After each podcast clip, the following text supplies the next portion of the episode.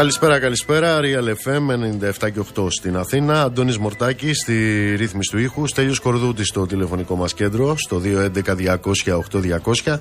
Ηλεκτρονική τρόπη επικοινωνίας με SMS, γραφετερία, αλκενό, το μήνυμά σας και αποστολή στο 19600 με email στη διεύθυνση στούντιο papakirialfm.gr. Νίκος Μπογιόπουλος, στα μικρόφωνα του αληθινού σταθμού της χώρας. Θα είμαστε μαζί μέχρι τις 9.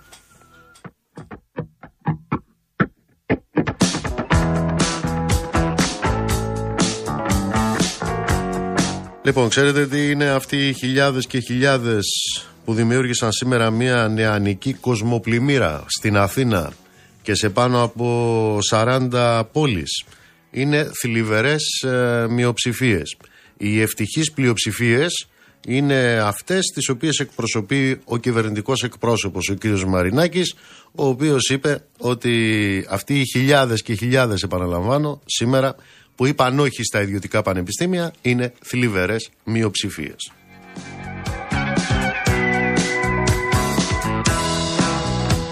Ήταν μια απέραντη κοσμοπλημμύρα αυτό το οποίο συνέβη σήμερα στην Αθήνα. Ξαναλέω και σε πάνω από 40 πόλεις. Και ήταν ένα μήνυμα με καθαρά πρόσωπα από χιλιάδες νέους φοιτητές, μαθητές από την εκπαιδευτική κοινότητα. Ήταν ένα μήνυμα αισιοδοξίας αλλά ταυτόχρονα και δύναμης για αυτό που θα ακολουθήσει. Κατακλείστηκε το κέντρο της ε, Αθήνας ε, το πρωί.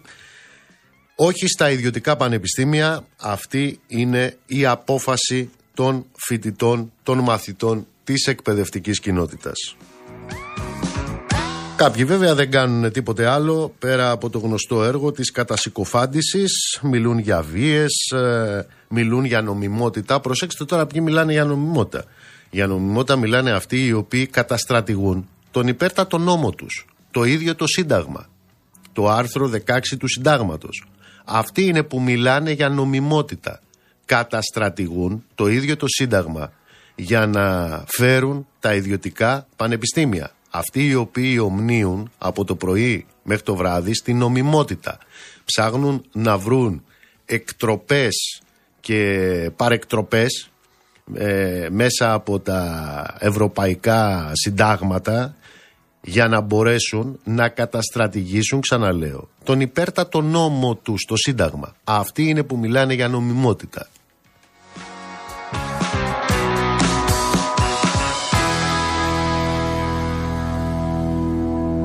Αλλά δεν είναι η πρώτη φορά που το κάνουν, διότι για αυτούς το Σύνταγμα, το δικό τους το Σύνταγμα, ξαναλέω, το αστικό Σύνταγμα, όταν ε, δεν ε, μπορεί να προβλέψει εκείνα τα καινούργια που θέλουν να φέρουν, τι γίνεται, ένα κουρελόχαρτο γίνεται.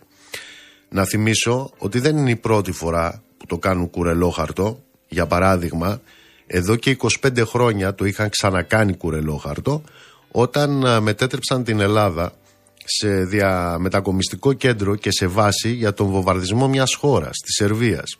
Ήταν τότε που για να περάσουν από εδώ ξένα στρατεύματα χρειάζονταν ε, να πληρούνται οι όροι του άρθρου 27 και 28 του συντάγματος. Το έγραψαν στα παλιά τους τα παπούτσια τότε. Το ίδιο έκαναν και με τα μνημόνια σας ψηφίζω, σας ε, θυμίζω. Ήταν τότε που έλεγαν ε, οι υπουργοί και μάλιστα συνταγματολόγοι ψηφίζω υπέρ του μνημονίου παρά το γεγονός ότι οι διατάξεις και οι προβλέψεις του συντάγματος γιατί εδώ πρόκειται για διακρατικές συμφωνίες ε, πρέπει να ε, ικανοποιούν τα τρία πέμπτα αλλά της ε, κοινοβουλευτικής πλειοψηφίας αλλά ε, εδώ θα εφαρμόσουμε τον τυπικό όρο της νομιμότητας. Αυτά τα λέγανε συνταγματολόγοι πέρα και έξω από τις διατάξεις του συντάγματος. Το ίδιο κάνουν και σήμερα με τα ιδιωτικά πανεπιστήμια. Αυτοί λοιπόν οι οποίοι καταστρατηγούν, μετατρέπουν σε κουρελό χάρτο τον ανώτατο ε, ε, χάρτη ε, σε ό,τι αφορά τα νομικά μας ζητήματα, αυτοί είναι που μιλάνε για νομιμότητα.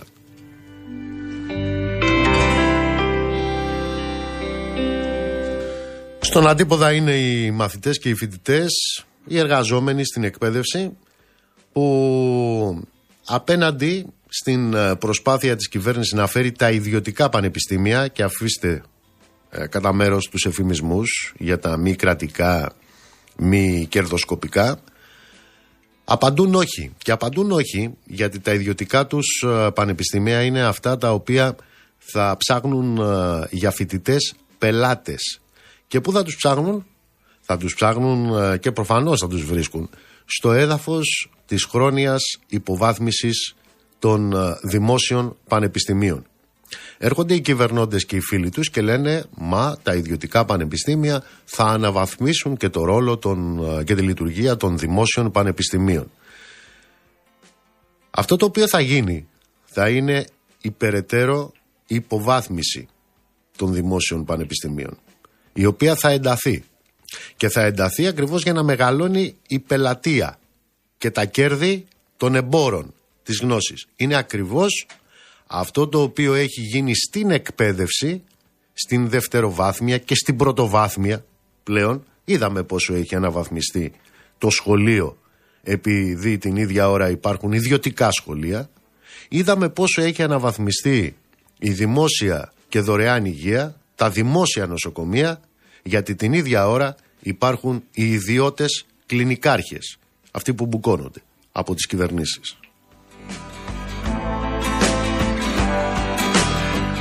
Η εξέλιξη των ιδιωτικών πανεπιστημίων ε, θα σημάνει πτυχία που θα κατηγοριοποιούνται ακόμη περισσότερο αφού ό,τι πληρώνεις παίρνεις. Αυτός δεν είναι ο νόμος της κατά τα άλλα ελεύθερης ε, αγοράς τους. Ναι, αλλά αυτό το ό,τι πληρώνεις παίρνεις σε ό,τι αφορά την παιδεία ισοδυναμεί, έχει άμεση αντανάκλαση στην υποβάθμιση της μόρφωσης των παιδιών από εργατικές και λαϊκές οικογένειες. Είτε πηγαίνουν τελικά σε ιδιωτικά είτε σε δημόσια. Άρα και σε μεγαλύτερη υποβάθμιση των επαγγελματικών δικαιωμάτων που θα έχουν οι πτυχιούχοι όταν θα προσληφθούν από τον εργοδότη. Οι μόνοι οι οποίοι ωφελούνται από τέτοιου είδους τομές, έτσι δεν τα λένε, τομές, είναι όσοι έχουν μεγάλα πορτοφόλια εις βάρος των παιδιών και των οικογενειών των λαϊκών στρωμάτων.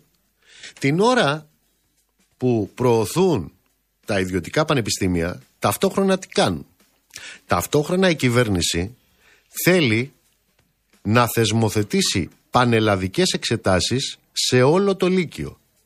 Τι σημαίνει αυτό; Προσέξτε τι σημαίνει αυτό. Αυτό σημαίνει ότι οι γονείς, οι εργαζόμενοι γονείς, έτσι, θα είναι αναγκασμένοι να πληρώνουν τουλάχιστον τρία χρόνια φροντιστήρια, από χέρι πλέον, αυτό, για να μπορέσουν να μορφώσουν τα παιδιά. Επίσης τι λέει η κυβέρνηση; Η κυβέρνηση λέει ότι αυτό το κάνουμε για να μην φεύγουν οι νέοι, για να μπορούν όλοι να σπουδάσουν. Μάλιστα.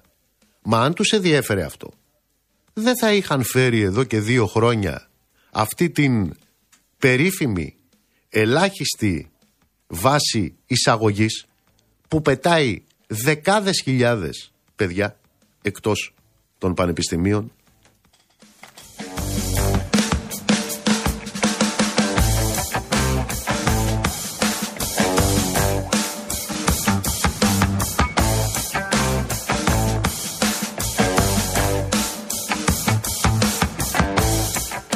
Από τη μια λοιπόν ιδιωτικά πανεπιστήμια και από την άλλη το όραμά τους για ατέλειωτες εξετάσεις και μάλιστα στο πλαίσιο ενός ε, εξετασιοκεντρικού να το πούμε έτσι συστήματος και όλα αυτά στο όνομα πάντα της ελευθερίας της επιλογής. Διότι για αυτούς το να σε κρατάνε και στην υποβάθμιση το να σε κρατάνε και σε μια κατάσταση στέρησης τελικά τι είναι; Ελευθερία επιλογής. Δικής τους όμως επιλογής.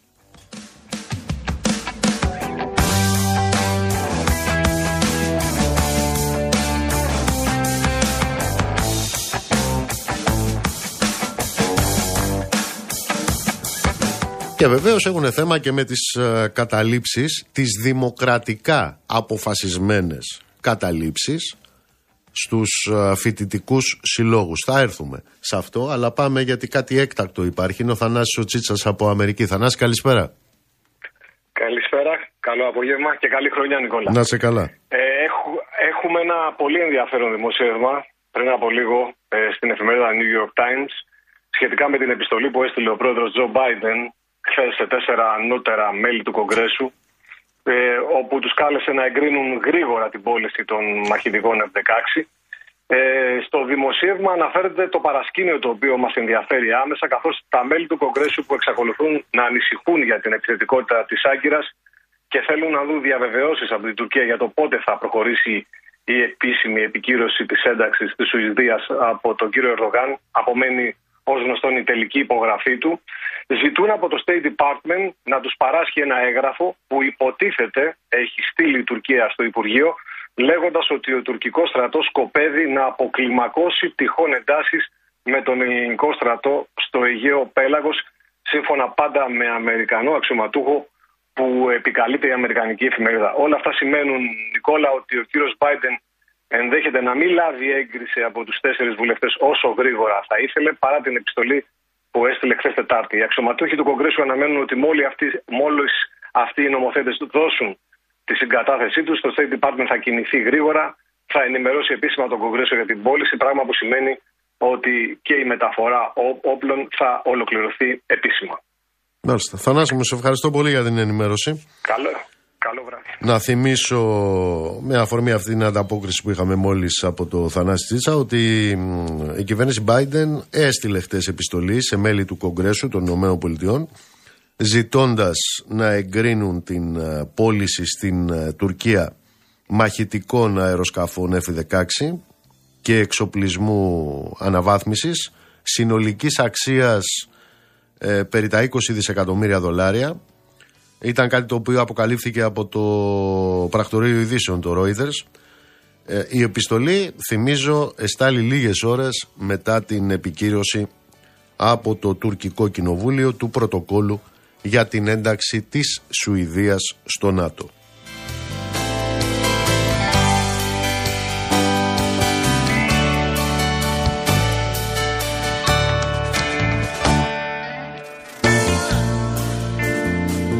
Λοιπόν, επιστρέφουμε στα ιδιωτικά πανεπιστήμια και στις ε, μεγαλειώδεις ε, κινητοποιήσεις που έγιναν ε, σήμερα.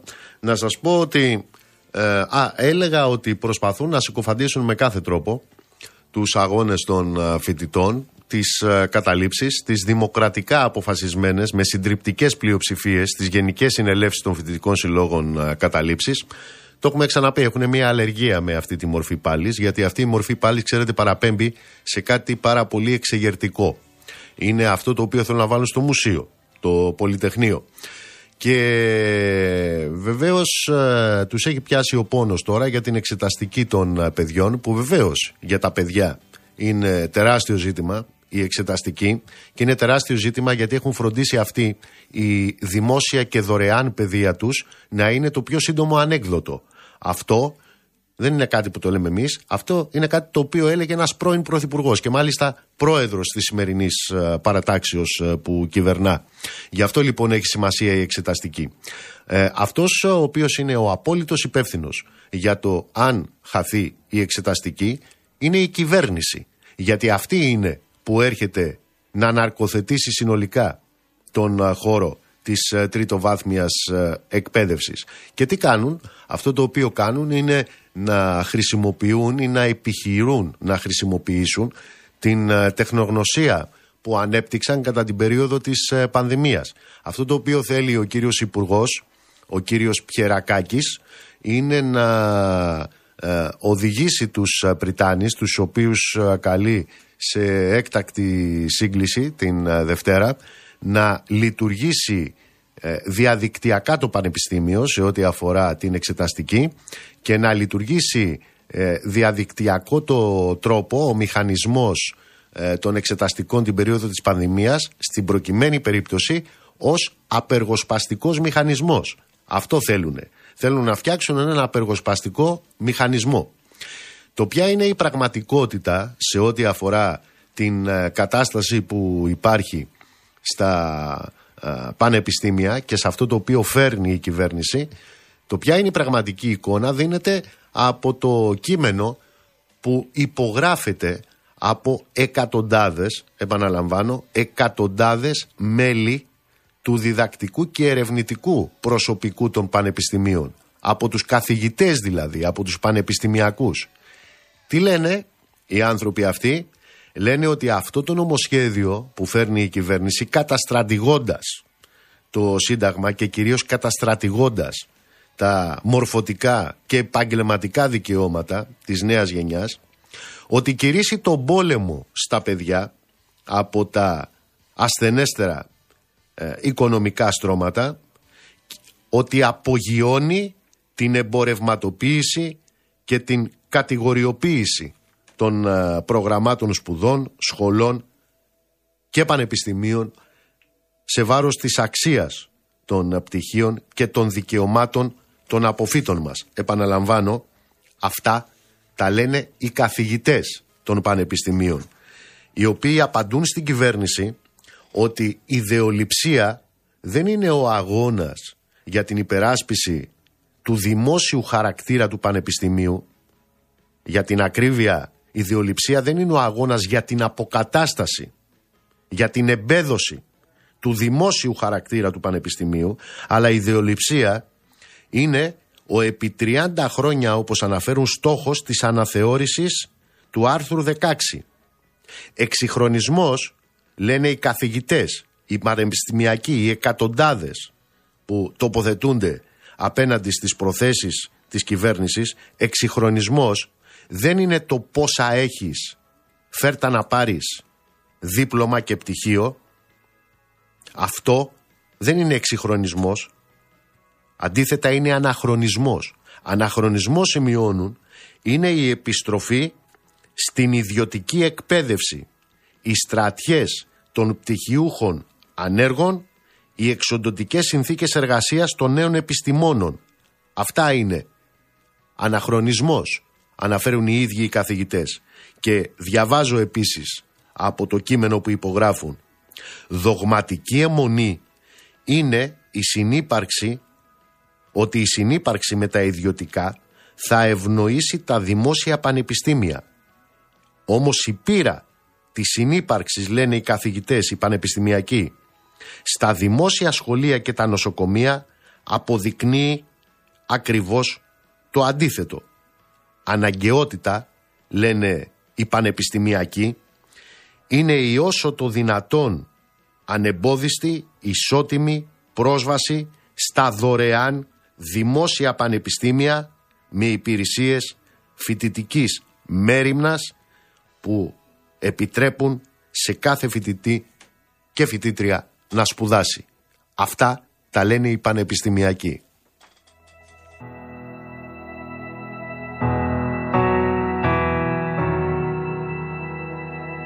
Όμως το ίδιο έργο της ε, κατασυκοφάντησης, το ίδιο έργο των ε, ψεμάτων το βλέπουμε και απέναντι στους αγρότες για μια ακόμα φορά.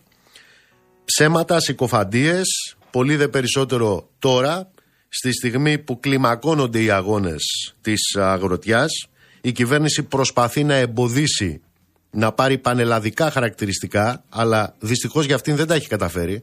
Είναι πανελλαδικό πλέον το ξέσπασμα των ε, αγροτών αυτό το οποίο βλέπουμε από την κυβέρνηση ταυτόχρονα είναι να στρώνει το έδαφος για καταστολή απέναντι στους ε, αγρότες, το είδαμε χτες ήδη στην ε, Καρδίτσα. Έχουμε επίσης τα γνωστά ε, χαριτωμένα επιχειρήματα όλων των κυβερνήσεων. Επαναλήφθηκε σήμερα και από, τον, ε, και από τούτον τον κυβερνητικό εκπρόσωπο. Τι είναι ξέρετε οι αγρότες; Είναι υποκινούμενοι. Το είπε ο κύριος Μαρινάκης. Είναι υποκινούμενοι. Ε, Προφανώς ο υποκινητής των αγροτών πρέπει να έχει τεράστια δύναμη σε αυτή τη χώρα, διότι φαίνεται να τους έχει υποκινήσει από την Κρήτη μέχρι την Αλεξανδρούπολη. Και τι κάνει λοιπόν η κυβέρνηση; Η κυβέρνηση είναι τόσο καλή που αξιολογεί τα αιτήματα των αγροτών. Πώς τα αξιολογεί, χτε τα αξιολόγησε με κάτι χημικά και κρότου λάμψης.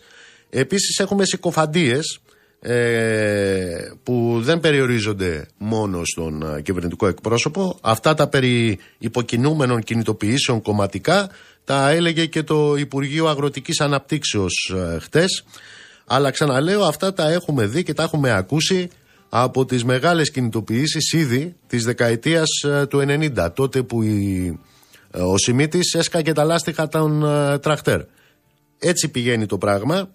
Μονότονα όλες οι κυβερνήσεις επαναλαμβάνουν το ίδιο παραμύθι ε, όλοι υποκινούν τους αγρότες, ο μόνος που δεν υποκινεί τους αγρότες είναι οι πολιτικές αυτών των κυβερνήσεων.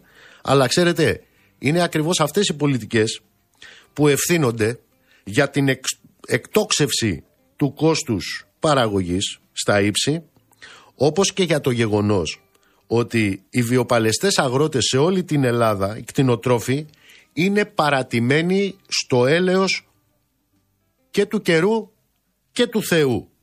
Ειδικά στη Θεσσαλία, προσέξτε, στην καρδιά των αγροτικών κινητοποιήσεων, σχεδόν πέντε μήνες μετά τις καταστροφικές πλημμύρες, οι αγρότες φωνάζουν ότι συνεχίζουν να βιώνουν την εγκατάλειψη και να βρίσκονται αντιμέτωποι με το πλέον εχθρικό πρόσωπο του κρατικού μηχανισμού, δεν ξέρουν πότε θα καλλιεργήσουν ξανά. Δεν ξέρουν με τι εισόδημα θα βγάλουν τη χρονιά. Και εδώ έχουμε φτάσει στο σημείο να καθυστερούν τραγικά ακόμα και αυτά τα ελάχιστα μέτρα ανακούφισης που είχαν εξαγγελθεί. Θα σας πω κάτι ενδεικτικό αυτής της ανυπόφορης και ελεηνής κατάστασης. Οι εισπρακτικές εταιρείες, οι εισπρακτικές εταιρείες όπως μας καταγγέλουν καθημερινά σπάνε τα τηλέφωνα για λογαριασμούς ηλεκτρικού ρεύματος κτλ. Προσέξτε, σύμφωνα με το ΔΔΕ, αυτή τη στιγμή που μιλάμε, έχει κοπεί το ρεύμα σε 191 αγρότες και επίκειται διακοπή σε άλλους 823. Αυτή είναι η φροντίδα της κυβερνήσεως απέναντι στον αγροτικό κόσμο.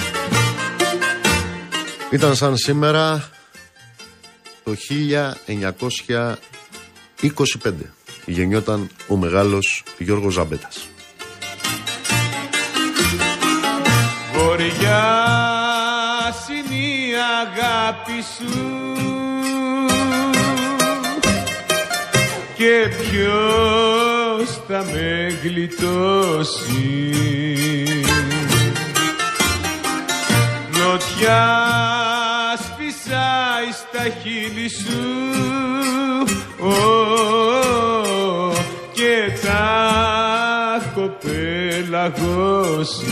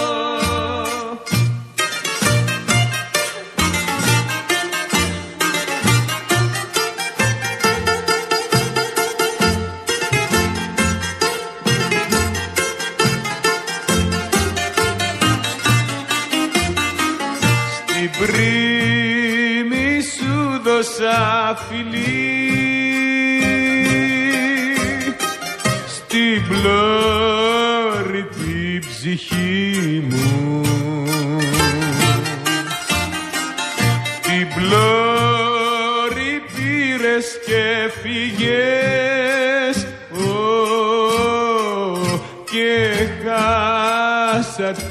Προκύμα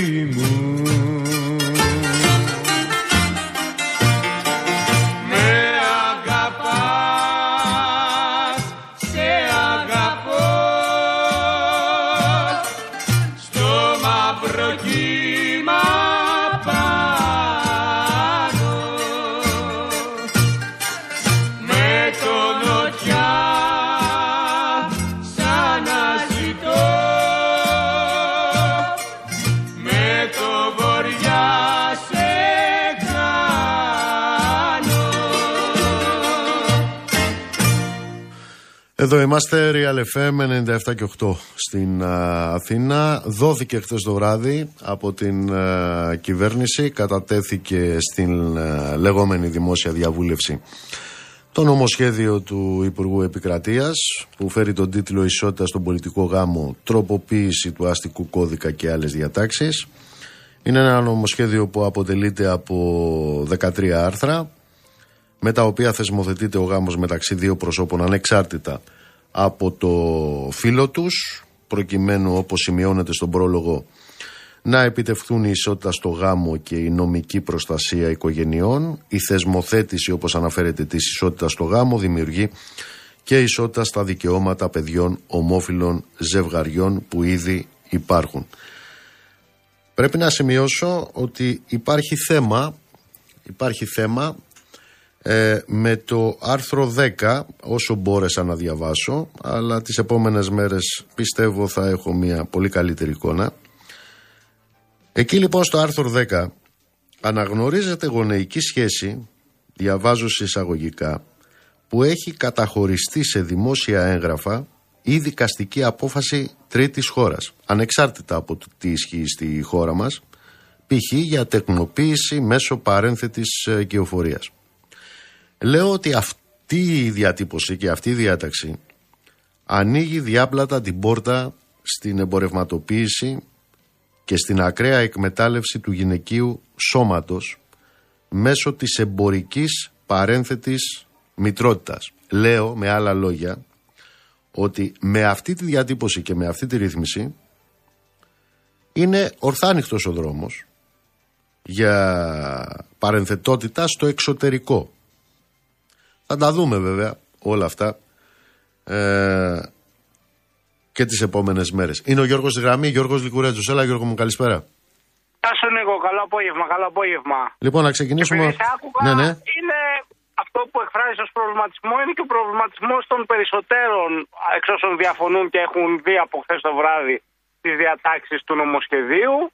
Ε, εκτιμούν πάρα πολύ ότι θα γίνεται το πολύ απλό. Ένα ζευγάρι θα πηγαίνει στο εξωτερικό αποκτά παιδί μέσω παρένθετη μητρότητας και μετά το ελληνικό κράτος με βάση αυτή τη διάταξη που μόλις ανέγνωσες θα είναι υποχρεωμένο να αναγνωρίσει την πατρική, τη γονεϊκή σχέση των ε, δύο ανθρώπων με το παιδί. Και εδώ υπάρχει μια μεγάλη αντίβαση και σε σχέση με αυτά τα οποία έχει υποστηρίξει ο κύριος Μητσοτάκης, ο οποίος είχε πει ότι δεν τίθεται θέμα ε, για την ε, παρένθετη μητρότητα, ότι δεν θα προχωρεί. Μάλιστα πώς είχε πει, δεν θα γίνουμε εμείς οι σημεοφόροι των πειραματισμών, έτσι δεν είχε πει. Ε, Αυτή η διάταξη, ξαναλέω, ε, αφήνει ανοιχτό όλο αυτό που περιέγραψα. Κάθε άλλο παρακλίνει το ζήτημα. Στη διάταξη είναι ότι ναι, μεν μπορεί να μην επιτρέπεται όλη αυτή η διαδικασία να διεξαχθεί, να ακολουθηθεί στην Ελλάδα, αλλά επί της ουσίας δείχνει το δρόμο πώς να αποκτήσεις παιδί μέσω παρένθετης μητρότητας. Και πώς αυτό να αναγνωριστεί στην Ελλάδα μετά. Ακριβώς, ακριβώς. Μάλιστα. Λοιπόν, θα τα δούμε όλα αυτά στη συνέχεια και στην uh, συζήτηση την πιο συγκροτημένη που θα αναπτυχθεί. Είχαμε παρέτηση του κυρίου Βαρβουτσιάτη σήμερα; Ναι, ξαφνική παρέτηση λίγο μετά τις 2 το μεσημέρι. Ε, προφανώς και ήταν κάτι το οποίο δεν περίμενε κανένας ε, στη Νέα Δημοκρατία. Ε, ο κ. Βαρβιτσιώτης υποστήριξε ότι επί της ουσίας έκλεισε ο κύκλος της, του πολιτικού του βίου, ότι δεν είναι επάγγελμα ισόβιο η πολιτική και ότι κάπως έτσι έδειξε και αυτός φωτογράφησε ότι μάλλον το επόμενο του βήμα είναι στον ιδιωτικό τομέα και ειδικότερα στον τομέα της ναυτιλίας. Υπήρξε και μια ανακοίνωση από τον Πρωθυπουργό, μια δήλωση με την οποία τον ευχαριστεί για την πορεία του στη Νέα Δημοκρατία και κάπως έτσι κλείνει αυτό το πολιτικό κεφάλαιο, μένει να δούμε αν κλείνει οριστικά, της οικογένειας Βαρβιτσιώτη, η οποία κρατάει περίπου 160 χρόνια πολιτικής από το 1864, αν δεν κάνω λάθος. Μάλιστα τα πολιτικά πράγματα της χώρας. Ε, ποιος αναλαμβάνει, ποιος... Ε, Είναι ο κύριος Δημήτρης Καλογερόπουλος, ε, πρώτος αναπληρωματικός. Ε, τον ξέρουν περισσότερο οι αυτοδιοικητικοί ως τον πρώην Δήμαρχο Εγάλεο για πάρα πολλά χρόνια. Ε, υπήρξε βουλευτής για ένα μικρό διάστημα και τώρα παίρνει την έδρα του κυρίου Βαρδισιώτη και επιστρέφει στο κοινοβούλιο. Μάλιστα. Ε, με τους ε, φασίστες αυτούς με περικεφαλαία τι έγινε, ε, ε, μείον ένας; Μείον ένα, αλλά εδώ αρχίζουν και ε, δυσκολεύουν τα πράγματα, διότι τα στόματα ανοίγουν Και το λέω αυτό διότι να πούμε ότι ανεξαρτοποιήθηκε ο κύριος Κατσιβανάς από τους Παρτιάτες σήμερα το πρωί. Ε, μέχρι πρώτη δεν ξέρω αν είναι ακόμα συνήγορος του Ηλία Κασιδιάρη, κατά δήλωση του ιδίου. Ε, έφυγε από τους Παρτιάτες, καταγγέλει τον κύριο Στίγα. Γιατί τον καταγγέλει όμως, τον καταγγέλει ότι είπε ψέματα στην κατάθεσή του εναντίον του. Ε, είχαμε αποκαλύψει και στην εφημερίδα κάποια σημεία της κατάθεσης, τα οποία ο κύριος Στίγκας. Και επί της ουσίας επαναλάμβανε αυτά που είχε πει στο βήμα της Βουλής. Ο κύριος Στίγκας τότε είχε προσπαθήσει να βγάλει τρελό όλο τον κόσμο λέγοντας ότι δεν είπα ποτέ τίποτα στη δικαιοσύνη. Και έρχεται σήμερα ο κύριος Κατσιβαρδά, ο οποίος προφανώς έχει λάβει γνώση της κατάθεσης Στίγκα και πιθανόν κάποιων σημείων τα οποία είναι βαριά για τον ίδιο και λέει ότι όσα έχει πει ο Στίγκας εναντίον μου είναι ψέματα και γι' αυτό τον καταγγέλω και φεύγω. Ε, ε, Αλλά εν ώψη λογοδικίου και ποινική δικαιοσύνη, νομίζω ότι αυτά θα μας απασχολήσουν πάρα πολύ σύντομα ξανά. Ε, Πες μας πάλι τι σχέση έχει αυτός με, τον, ε, με το Χιτλεροειδέ, το καταδικασμένο. Ήταν συνηγορός του και εξ αυτού του λόγου υποστήριζε ότι πήγε και τον επισκεπτόταν στον Δομοκό στις φυλακές και ότι δεν είχαν κάποια άλλη πολιτική σχέση. Μάλιστα. Έγινε Γιώργο μου, σε ευχαριστώ πολύ. Γεια σου Νίκο. Να σε καλά, να σε καλά, ευχαριστώ.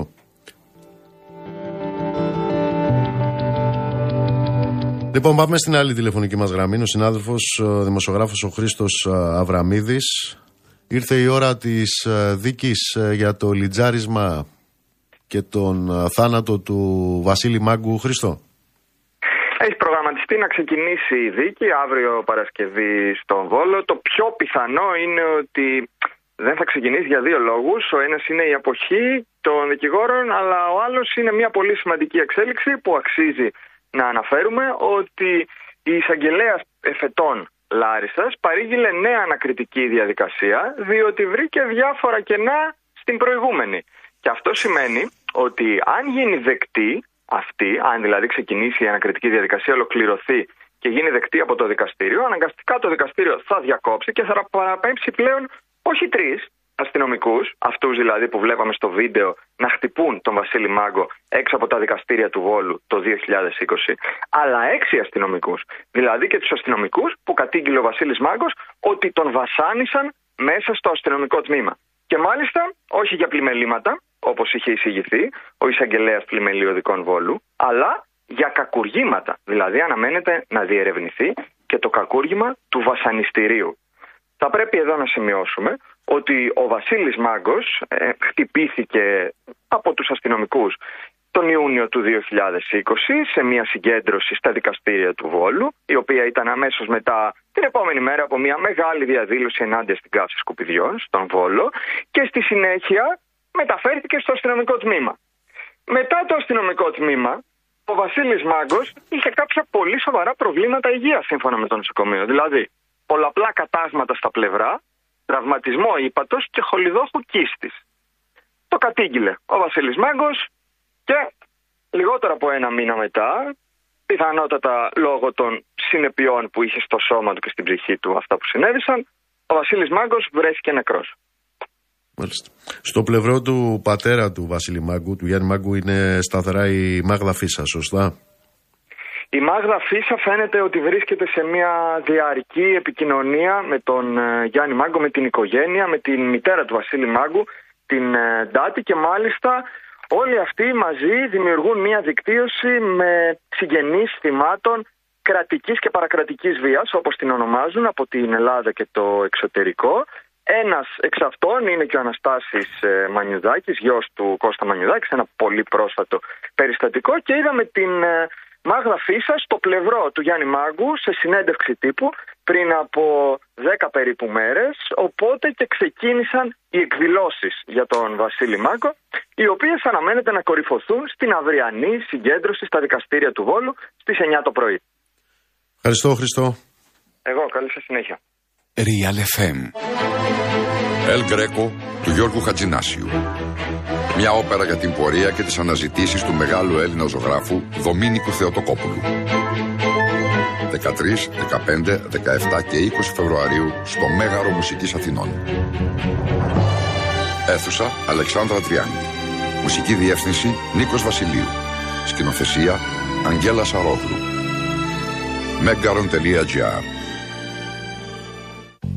Το ήξερες; Οι πιο δυνατές προσφορές στα ΑΒ λέγονται Top Hits. Μέχρι την Τετάρτη στα ΑΒ, όλο το βόλιο και μοσχαρίσιο κρέας ελληνικής εκτροφής 15% φθηνότερα. Όλα τα σκληρά τυριά αμφιλοχίας 12,95 το κιλό. Και σοκολάτες Mars, Twix, Snickers, Maltesers και MM's ένα συν ένα δώρο. ΑΒ Βασιλόπουλος. Εδώ το καλό είναι για όλους. Αυτή την Κυριακή τρία περιοδικά με τη Real News. In Style. Η Κλέλια Ανδριολάτου μας μεταφέρει σε ένα κόσμο γεμάτο από το κόκκινο της αγάπης. Μαζί. Drive. Τα 50 νέα μοντέλα που θα δούμε στην ελληνική αγορά το 2024. Και Μαστορέματα. Υποδεχόμαστε τη νέα χρονιά και δίνουμε νέα πνοή στο σπίτι σας με δημιουργικές ιδέες για αισιόδοξη διάθεση. Ακόμη, δωροεπιταγή 5 ευρώ από τα Supermarket Bazaar. Και σκάναρε και κέρδισε στη στιγμή επώνυμες δωροεπιταγές ή μετρητά από το Παντού App. Οι προσφορές Μπαζάρ και Παντού ισχύουν και στην απλή έκδοση. Αυτή την Κυριακή με τη Real News. Real FM στους 97,8. Το αληθινό ραδιόφωνο.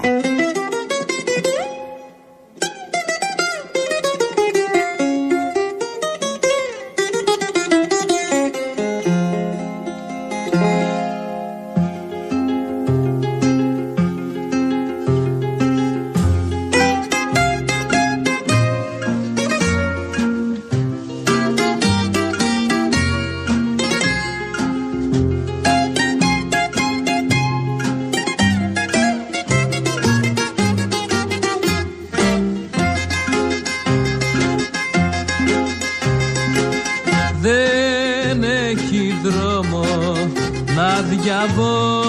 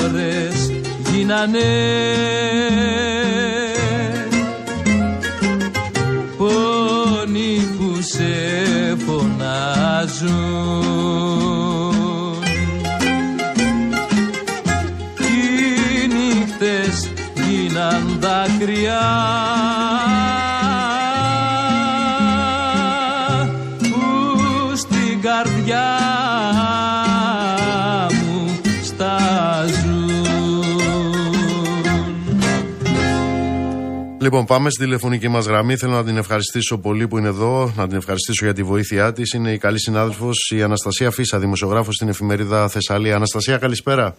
Καλησπέρα, καλησπέρα Νίκο, καλησπέρα και στους ακροατές. Δώσ' μας τι εικόνα υπάρχει από τις ε, αγροτικές κινητοποιήσεις επάνω. Από πού να, να ξεκινήσω λίγο από σήμερα, από, τα, από την ένταση την οποία είχαμε στον Αλμυρό, εκεί όπου έχουν παραταχθεί πάρα πολλά, αρκετές δεκάδες ε, αγροτικά μηχανήματα. Από νωρίς το πρωί οι κλούβες των ΜΑΤ έκλεισαν το- τον δρόμο για την ε, ΠΑΘΕ. Υπήρξε ένταση, φραστική έτσι πιο πολύ ε, ένταση. Ε, τελικά οι αγρότες του Αλμυρίου κατάφεραν να βγάλουν στην ε, ΠΑΘΕ περίπου 25 αγροτικά μηχανήματα προς το μεσημέρι, στον κόμβο της ε, Βιτέκη, στον ε, Πλάτανο, για μία περίπου ώρα. Στην ε, συνέχεια αποχώρησαν και είναι αποφασισμένοι μάλιστα να ενισχύσουν και τον ε, αγώνα τους με περισσότερα οχήματα. Αντίστοιχα και οι συναδελφοί τους οι αγρότες των ε, ε65 στην ε, Καρδίτσα ε, είναι αποφασισμένοι να συνεχίσουν τις κινητοποιήσεις τους, παραμένουν στα μπλόκα και μάλιστα προχώρησαν και σε συμβολική κατάληψη ε, της ε, Παθέτο ε65 για περίπου μία ώρα από τις 2 μέχρι τις 3 το, το μεσημέρι. Υπήρξε συνεννόηση και άδεια με την ε, αστυνομία καθώς όπως θα θυμάστε χθες είχαμε επεισόδια και χρήση χημικών από τις αστυνομικές δυνάμεις. Και στη Λάρισα όμως και στο α, μπλόκο του Πλατικάμπου και εκεί πέρα υπάρχουν μηχανήματα τα οποία μέχρι αύριο αναμένεται να ενισχυθούν και από τις υπόλοιπες ε, θεσσαλικές πόλεις όπως και ε, στο μπλόκο της ε, Μαγνησίας αναμένεται να ενισχυθεί αύριο και από τις ε, περιοχές του Βελεστίνου. Ε, οι αγρότες στο Πλατήκα που έχουν ζητήσει μια συνάντηση με τον Πρωθυπουργό την ε, Δευτέρα και περιμένουν να, δ- να δούμε λίγο τις επόμενες κινήσεις τους. Πάντως εμφανίζονται ανυποχώρητοι όσον αφορά στην ικανοποίηση των ετοιμάτων τους, όπως θα γνωρίζετε και εσείς και εμείς. Μιας και είπες για το αίτημα για τη συνάντηση με τον Πρωθυπουργό, άκουγα και τους εκπροσώπους των αγροτών ε, στην Καρδίτσα να λένε ότι ήδη από 7 Δεκέμβρη έχουν ζητήσει συνάντηση με το Υπουργείο ε, Γεωργίας, πώς το λένε, των Αγροτικής Αγροτικής ανάπτυξης, Ανάπτυξης. ναι, ναι.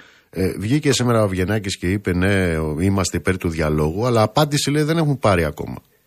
Όχι, ακριβώς. Ακριβώς. Ε, μπορεί, όπως είπαν ο Υπουργός, να υποστηρίζει ότι οι πόρτες του είναι ανοιχτές. Ωστόσο, εδώ πέρα μας υποδέχθηκε με ΜΑΤ.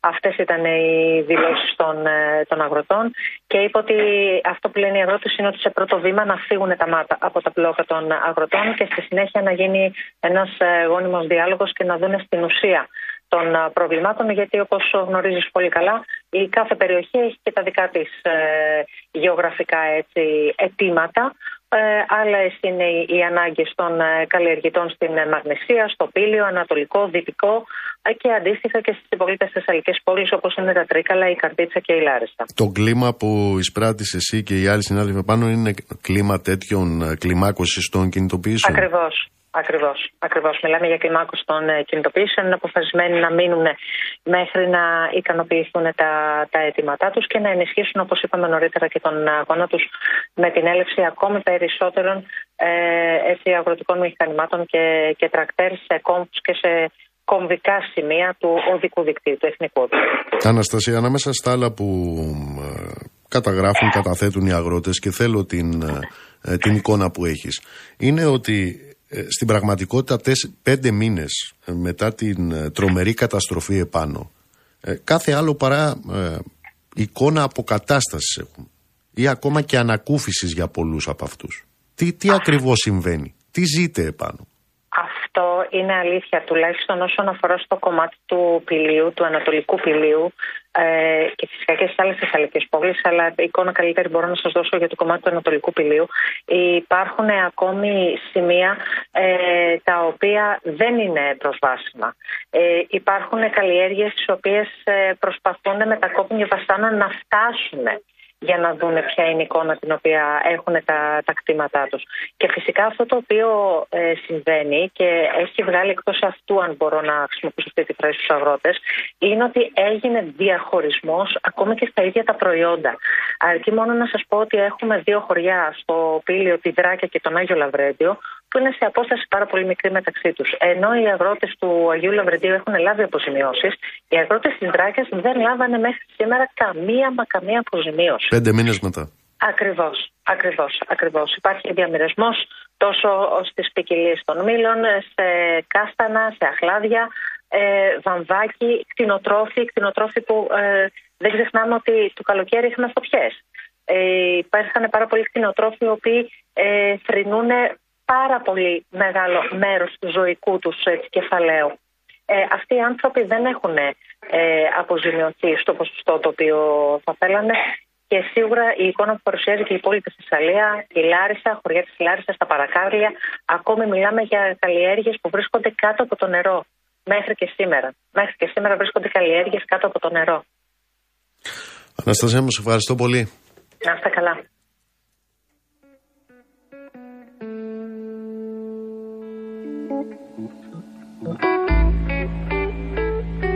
Εδώ λοιπόν κάποιος λέει αλήθεια και κάποιος λέει ψέματα. Ή λέει η κυβέρνηση αλήθεια, ότι είναι αρρωγός, είναι από πάνω, φροντίζει, ε; Ή λένε αλήθεια όλοι οι υπόλοιποι. Δεν μπορεί και οι δύο να λένε αλήθεια. Και εφόσον δεν μπορεί να δεν λένε και οι δύο αλήθεια, τότε κάποιος λέει ψέματα.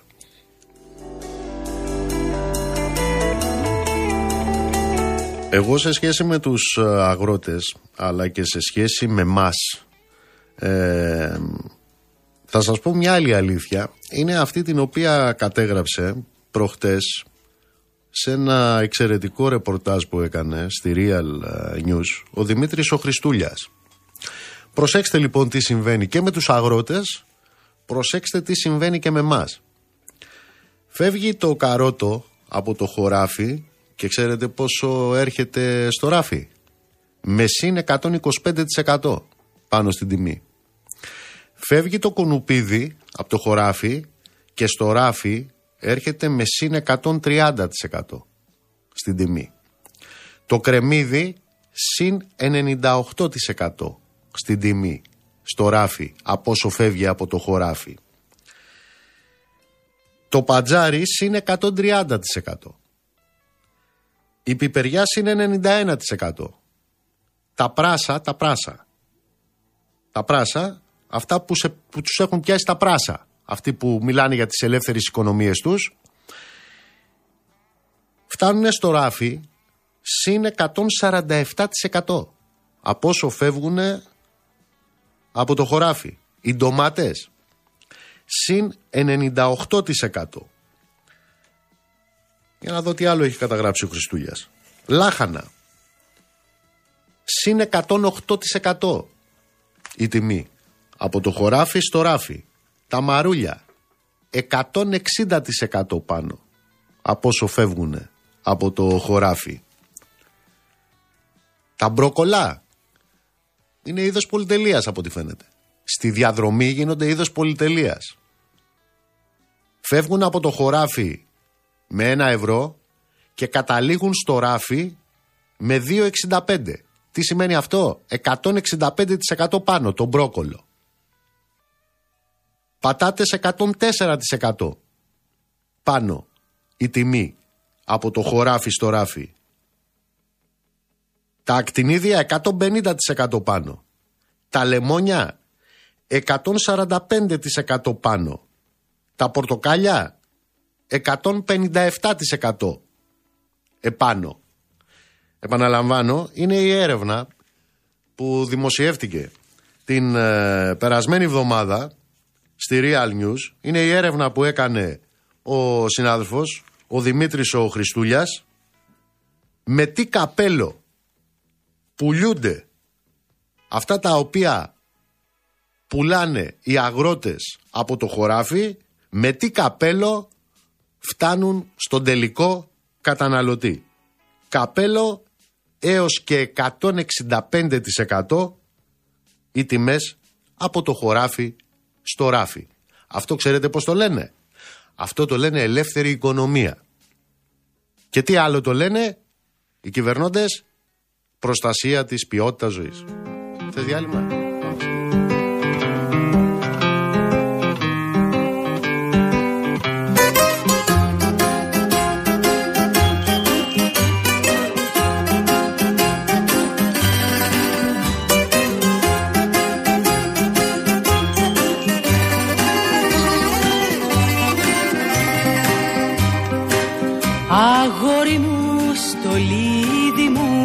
Σαν γέρνεις και μ' αγγίζεις.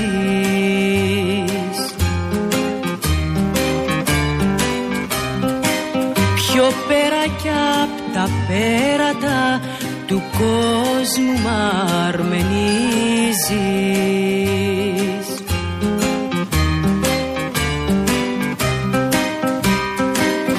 Στάλια, στάλια κι αχόρταγα τα πίνω τα φιλιά σου.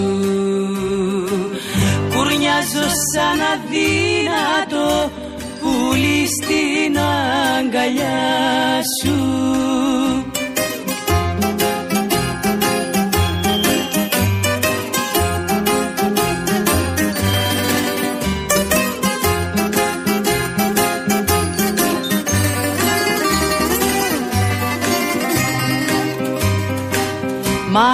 Μάτια, μάτια, τα μάτια σου αγάπη με χορταίνουν.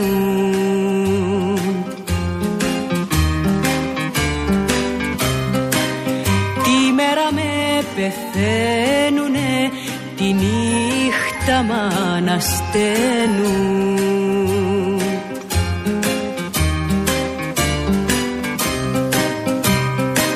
Στάλια, στάλια κι αχόρταγα σου. Κουρνιάζω σαν αδύνατο πουλί στην αγκαλιά σου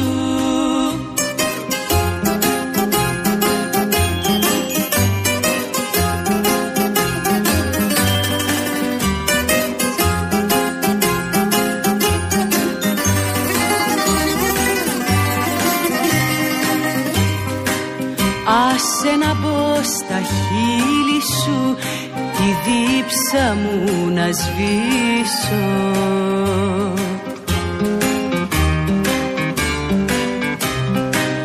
Και την καρδιά σου αγόρι μου δροσιά να την ποτίσω.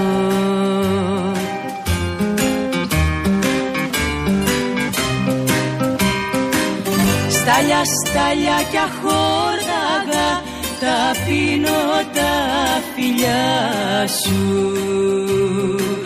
Κουρνιάζω σαν αδύνατο πουλί στην αγκαλιά σου Καλησπέρα, καλησπέρα σε όσους μπήκατε τώρα στη συχνότητα. Δεύτερη ώρα της εκπομπής, Real FM 97 και 8 στην Αθήνα. Ο Αντώνης Μορτάκης είναι στην ε, ρύθμιση του, ήχου, του ήχου, ο Στέλιος Κορδούτης στο τηλεφωνικό κέντρο, στο 211-200-8200. Ηλεκτρονική τρόπη επικοινωνίας με SMS, γραφετερία, αλκενό το μήνυμά σας και αποστολή στο 19600 με email στη διεύθυνση studio realfm.gr Νίκος Μπογιόπουλος, στα μικρόφωνα του αληθινού σταθμού της χώρας. Θα είμαστε μαζί μέχρι τις 9. Λοιπόν, γνώριζα γενικά ότι υπάρχει μια βόμβα στα θεμέλια της αμερικανικής ε, κοινωνίας και οικονομίας που έχει να κάνει με τα φοιτητικά δάνεια. 1,63 εκατομμύρια είναι χρεωμένοι οι άνθρωποι εκεί, γιατί ξέρετε ενός κακού μύρια έπονται, αναφέρομαι στα ιδιωτικά πανεπιστήμια. Αλλά όταν διάβασα το άρθρο του, ήταν τόσο εμπεριστατωμένο και συγκεκριμένο και αναλυτικό, όχι μόνο για τις Ηνωμένες Πολιτείες αλλά και για την Ευρώπη, ε, με πιάσε σοκ και δέος. Κύριε Κάτσικα, καλώς ήρθατε. Καλό σας βράδυ, κύριε Μπογιόπουλε. Είναι μαζί μας ο κύριος ε, Χρήστος Κάτσικας, εκπαιδευτικός αναλυτής. Τι γίνεται ε, ιδιωτικά πανεπιστήμια ίσον και ισόβια χρέη σε φοιτητές; Κοιτάξτε, ε, τα χρέη αυτά, τα φοιτητικά δάνεια στην Αμερική και στην Ευρώπη, τα παίρνουν οι φοιτητές ε, για να πληρώσουν ε, τα πανεπιστήμια, ιδιωτικά και κρατικά. Γιατί στην Ελλάδα υπάρχει ένα θετικό παράδοξο πλέον ότι με τους αγώνες τους οι φοιτητές, η ελληνική κοινωνία, η τάση της να σπουδάζει τα παιδιά της ε, έχει επιβάλει μέχρι σήμερα το να μπορεί κάποιος τουλάχιστον υποτυπικούς όρους να σπουδάζει δωρεάν, να μην πληρώνει δίδακτρα. Αντίθετα, στην Αμερική, όπως και στην Ευρώπη, στις περισσότερες ευρωπαϊκές χώρες, είτε σπουδάζεις σε ε, δημόσια πανεπιστήμια, είτε σπουδάζεις στα ελάχιστα ιδιωτικά που υπάρχουν, εκεί υπάρχουν πάρα πολύ υψηλά δίδακτρα. Και όπως καταλαβαίνετε, επειδή ε, πάρα πολλές οικογένειες δεν έχουν τη δυνατότητα να πληρώσουν αυτά τα δίδακτρα, ε, κατευθύνονται στις τράπεζες που είναι ανοιχτές για αυτό το λόγο και δανείζονται. Ε, στην Αμερική λοιπόν ε, τα δάνεια που έχουν πάρει οι φοιτητές τα τελευταία αρκετά χρόνια έχουν δημιουργήσει ένα χρέος σε εκατοντάδες χιλιάδες νέους ανθρώπους τέτοιο που είναι μυθικό. Μιλάμε για τρισεκατομμύριο. Όχι για δισεκατομμύριο, για τρισεκατομμύριο. 1,63 και κύριε Κάτσικα. 1,63.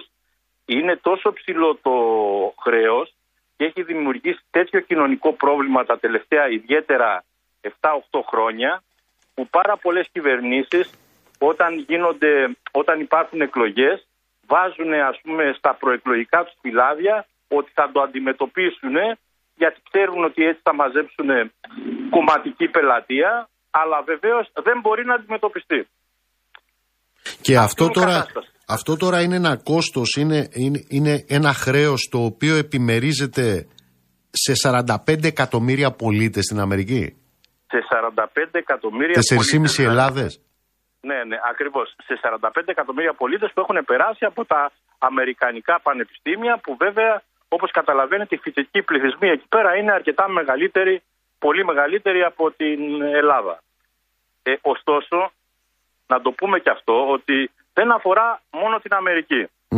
Να, να μην σας πάω στο Ηνωμένο Βασίλειο, που και εκεί τεράστια μεγέθη του πληθυσμού είναι χρεωμένα όσοι περάσαν από τα πανεπιστήμια. Να σας πάω τώρα σε ένα τελευταίο στοιχείο που βγήκε λόγω των ημερών στην Ολλανδία, όπου ε, το μεγαλύτερο μέρος των Ολλανδών φοιτητών και πτυχιούχων και αποφύτων είναι χρεωμένο για πολλά χρόνια στα, ε, σε χρέη στις τράπεζες λόγω των φοιτητικών δανείων. Κατά μέσο όρο κάθε Ολλανδός φοιτητής χρωστάει 23.000 ευρώ. Το 2022 αυτά. 23.000 ευρώ κάθε Ολλανδός φοιτητής. Και για να το δώσουμε, κύριε Μπογιόπουλε, να το, να, να, Αυτά στην Ολλανδία, όχι στη Βρετανία που εκεί το σύστημα είναι. Στη Βρετανία είναι ακόμα χειρότερα τα πράγματα. Σας είπα για την Ολλανδία που είναι τα πράγματα πιο ήπια. Στην Βρετανία είναι ακόμη χειρότερα γιατί εκεί κιόλας ε, δεν, πάνε να- δεν, έχ- δεν υπάρχει αυτή η τάση όπως στην Ελλάδα που είναι μια θετική τάση. Που η οικογένεια θέλει το παιδί του να σπουδάσει. Στην, ε, ε, στη Μεγάλη Βρετανία εγκαταλείπουν νωρίς και οι σπουδές είναι στα πανεπιστήμια αναλογικά με τον πληθυσμό είναι σε χαμηλότερο επίπεδο από την Ελλάδα. Και μιας και μιλάτε για την Ολλανδία, βλέπω εδώ ότι με βάση τα στοιχεία τα δικά τους της Εθνικής Στατιστικής Υπηρεσίας τους, μιλάμε για πάνω από 1,5 εκατομμύριο ανθρώπους, οι οποίοι συνολικά χρωστάνε πάνω από 28 δισεκατομμύρια. Ακριβώς, ακριβώς. Σύμφωνα με τα στοιχεία, τα επίσημα, τα κρατικά. Και να σας πω κύριε, κύριε Μπογιόπουλε το εξής. Γιατί θα πει κανείς, ωραία, τι, τι σχέση έχουν αυτά; Κοιτάξτε, όλη η ιστορία που γίνεται σήμερα με τα ιδιωτικά πανεπιστήμια, δηλαδή αυτή η προσπάθεια, η τρομερή που κάνει η κυβέρνηση να τα επιβάλλει, που έχει βρει διανοούμενους πανεπιστημιακούς, ειδικούς και ξεειδικού για να τα επιβάλλει, ε, ας μην φα- γελαστούμε, δεν πρόκειται για κάποια ιδιωτικά πανεπιστήμια που θα έρθουν στην Ελλάδα τάχα το ΜΙΤ ή ξέρω εγώ φημισμένα αμερικάνικα πανεπιστήμια. Δεν πρόκειται περί αυτού. Όλη αυτή η ιστορία γίνεται για να σπρώξει τα δημόσια πανεπιστήμια να δουλέψουν με ιδιωτικο-οικονομικούς όρους.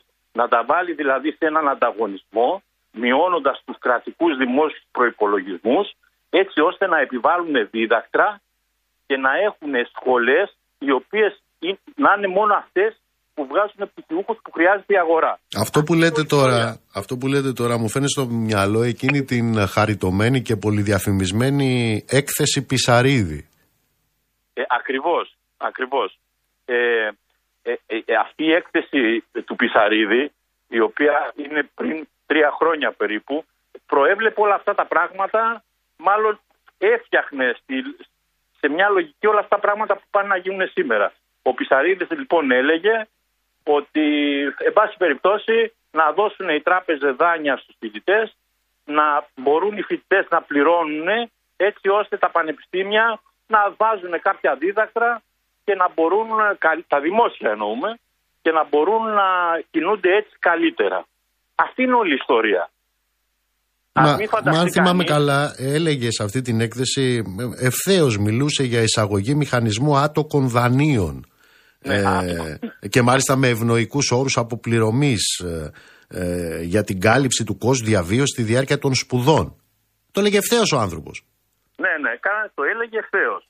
Μόνο που το είπε λιγάκι πρόημα και δεν ήταν ακόμα, δεν είχε, δεν είχε κατορθώσει η κυβέρνηση τότε να μπορέσει να πει σε ένα μεγάλο μέρος της κοινή γνώμης όπως προσπαθεί να το κάνει τώρα ότι σε πάση περιπτώσει ε, και τι έγινε και αν έχουμε και δημόσια και ιδιωτικά όποιος θέλει πάει στο δημόσιο, όποιος θέλει πάει στο ιδιωτικό και προκειμένου σου λέει να στέλνεις το παιδί σου από την Αθήνα στη Ρόδο και να πληρώνεις εκεί πέρα γιατί δεν υπάρχει φοιτητική μέρημνα 700-800 ευρώ το μήνα, ε, το κρατάς στην Αθήνα, στον τόπο σου, σπουδα, σπουδάζει και αυτό που θέλει και ε, δίνεις κάτι ανάλογο. Αυτό είναι το παραμύθι όλο που πουλάνε. Πείτε μου κάτι, εσείς ε, ως μάχημος ε, δάσκαλος, ξέρετε ε, και βιωματικά ξέρετε πώς έχει λειτουργήσει αυτή η ελάχιστη βάση περίφημη εισαγωγής. Ε, θέλω να μας πείτε την εμπειρία σας αλλά και τα στατιστικά δεδομένα που προκύπτουν γιατί ένα από τα επιχειρήματα που ακούμε είναι ότι αυτά τα κατεφημισμών μη κρατικά, μη κερδοσκοπικά, δηλαδή ιδιωτικά πανεπιστήμια, θα λύσουν και αυτό το πρόβλημα. Δηλαδή, ε, ο άνθρωπος που θέλει να σπουδάσει, γιατί τον νοιαζόμαστε, θα σπουδάζει. Ναι, κοιτάξτε. Να πούμε πρώτα-πρώτα ότι δύο περιφερειακά πανεπιστήμια έχουν εξαφανιστεί ε, με τυπικούς όρους τα τελευταία τρία χρόνια λόγω της ελάχιστης βάσης αγωγής. Δηλαδή, τα τελευταία τρία χρόνια που έχει εφαρμοστεί η ελάχιστη βάση αγωγής έχουν χαθεί 36.000 θέσεις. 36.000 θέσεις έχουν μείνει κενές. Η μεγάλη πλειονότητα αυτών των θέσεων είναι στα περιφερειακά πανεπιστήμια. Και ε, όταν λέει ο Υπουργός Παιδείας ότι εμείς μαζί με τις αλλαγές που θα κάνουμε στα ιδιωτικά, για τα ιδιωτικά πανεπιστήμια κάνουμε και αλλαγές στα δημόσια, εννοεί την αναδιάρθρωση του χάρτη της εκπαίδευσης. Δηλαδή θα πει ότι σαν όριμο φρούτο ότι δεν έχετε φοιτητές, κλείνουν τμήματα. Άρα ένα, ένα μεγάλο μέρος των περιφερειακών πανεπιστημίων κινδυνεύει να κλείσει. Τώρα, κοιτάξτε, με 6.000, 6.000 μπορεί κάποιος να μπει και μπορεί κάποιος να μην μπει. Αν τα 6.000 είναι μόρια, δεν μπαίνει στο δημόσιο. Άμα είναι, άμα είναι λεφτά, μπαίνει. Άμα είναι ευρώ, μπαίνει. Αυτό Ναι. είναι η ιστορία. Μάλιστα. Αυτή είναι όλη η ιστορία. Δηλαδή, έχουμε υπαρκτές αλλά κενές θέσεις στις πανεπιστημιακές σχολές λόγω ακριβώς του μέτρου που εισήγαγαν την τελευταία τριετία. Ακριβώς. Και α, ε, το- αυτό το μέτρο ισχύει την τελευταία τριετία ακριβώς για να μπορέσει να, να μειώσει τον αριθμό των, φοιτη- των ανθρώπων που σπουδάζουν στα, στα δημόσια πανεπιστήμια. Να τον μειώσει, ένα κομμάτι δεν το χρειάζεται και ένα κομμάτι θα το, το στέλνει πελατεία στα λεγόμενα κολέγια, γιατί αυτά θα είναι τα ιδιωτικά πανεπιστήμια που λένε. Αυτά τα κολέγια τα οποία υπάρχουν θα είναι τα ιδιωτικά πανεπιστήμια. Πείτε μου κάτι τελευταίο, γιατί από όσο μπορώ να φανταστώ, ήσασταν στην κινητοποίηση σήμερα στην Αθήνα. Ε, ήσασταν μια θλιβερή μειοψηφία, εσείς που κατεβήκατε κάτω, όπως είπε ο κύριος ε, Μαρινάκης, ο κυβερνητικός εκπρόσωπος. Κοιτάξτε, για τρίτη φορά, τρίτη πέμπτη δηλαδή, ε, να σας πω και τα, τα- το μέγεθος, ε, τα δικαστήρια, η ουρά ήταν στα δικαστήρια της Πανεπιστημίου, έφτανε στα δικαστήρια της Πανεπιστημίου, έφτανε στην, ε, έστριβε από την Ομόνια και έφτανε η συγκέντρωση μέχρι τα μέσα της σταδίου. Όταν, η- όταν ο κόσμος έφτασε στη σταδίου ολόκληρος, ε, ήταν στη σταδίου στον Καμένο Κατράτζο και η, το κεφάλι μπροστά ήταν στο Σύνταγμα. Αυτή Μάλιστα. ήταν η μειοψηφία. Κύριε Κάτσικα, ευχαριστώ θερμά. Να είστε καλά, καλή συνέχεια Ευχαριστώ και εγώ πολύ. ευχαριστώ. Να Γεια είστε σας. καλά.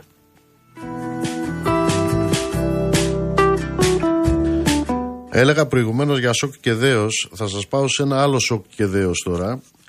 Κύριε Καβαθά, καλησπέρα. Καλησπέρα κύριε Μπογιόπουλε, καλησπέρα στους ακροατές σας. Είναι μαζί μας ο πρόεδρος ΓΕΣΕΒΕ, ο κύριος Γιώργος Καβαθάς. Κάνατε μία έρευνα.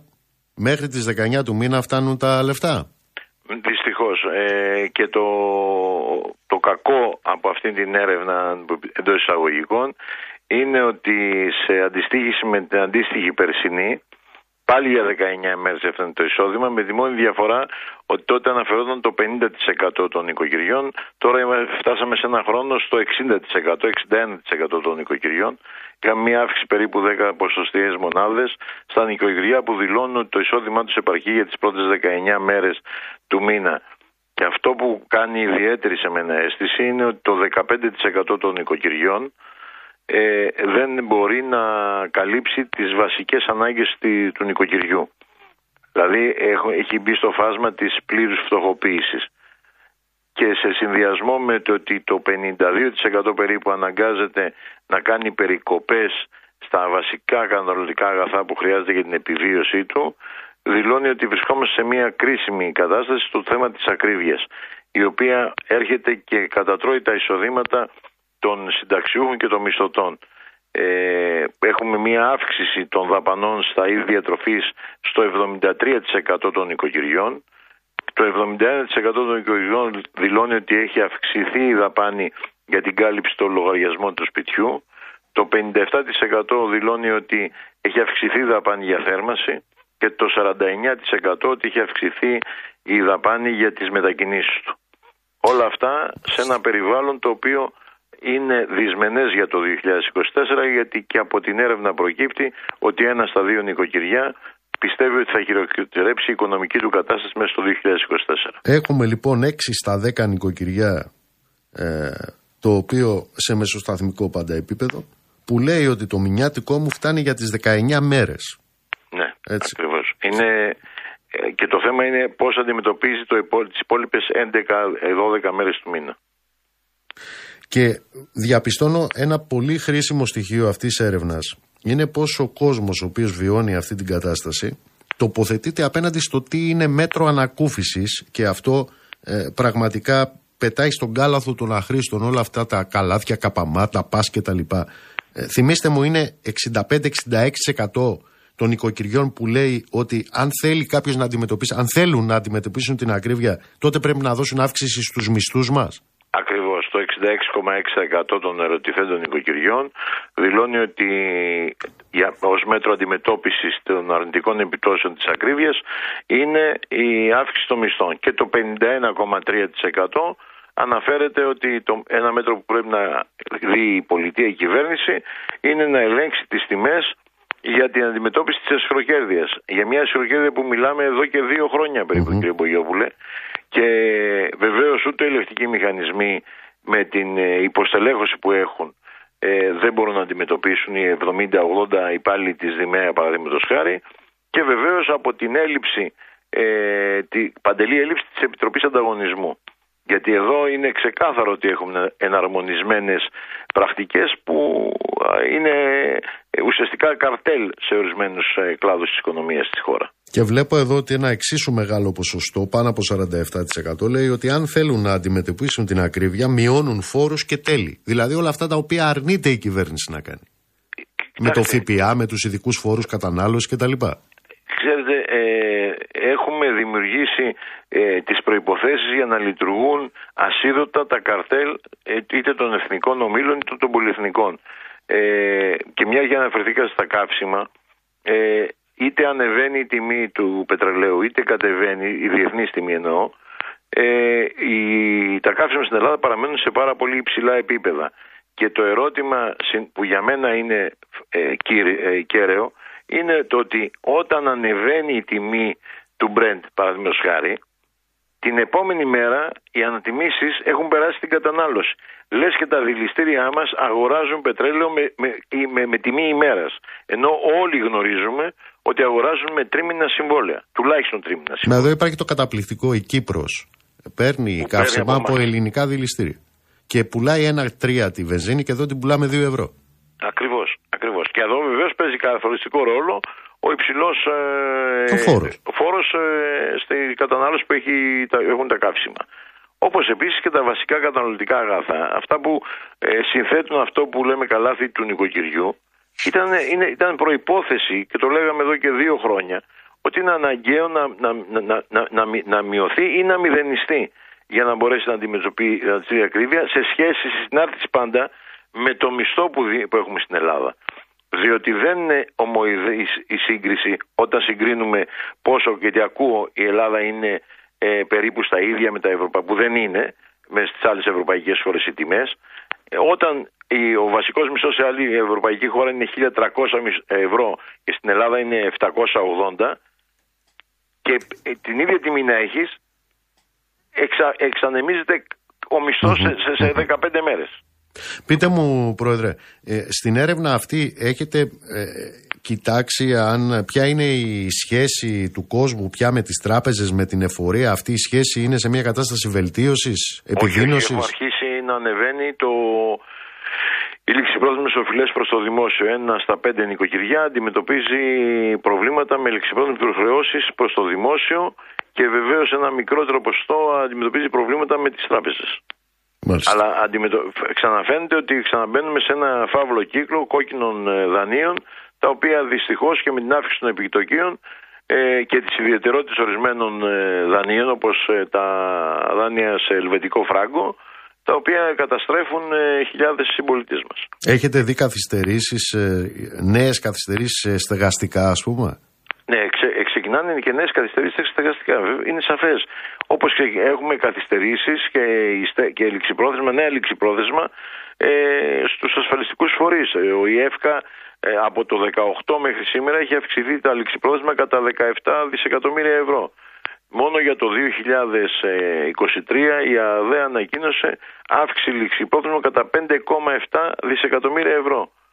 Και αυτά είναι από τα μεγάλα προβλήματα που αντιμετωπίζουν και οι επιχειρήσεις βεβαίως. Πείτε μου κάτι, αν αυτή είναι η κατάσταση στα λαϊκά νοικοκυριά, πώς αυτή αντανακλάται σε εσάς, στους ελεύθερους επαγγελματίες; Κοιτάξτε, με μείωση του κύκλου εργασιών φαίνεται ξεκάθαρα και από την έρευνα του Ινστιτούτου ότι ο- στην περικοπή δαπανών που λέγαμε προηγουμένως για τα- το, το ένα στα δύο νοικοκυριά περικόπτει δαπάνες ή ξεκινάει ξε- από την εστίαση, ε, τον καφέ, τα, τη διασκέδασή του συνεχίζει σε υψηλά ποσοστά ε, στο 49% δηλαδή ένα στα δύο νοικοκυριά να μειώνει τις δαπάνες του για ε, διακοπές, ταξίδια κλπ.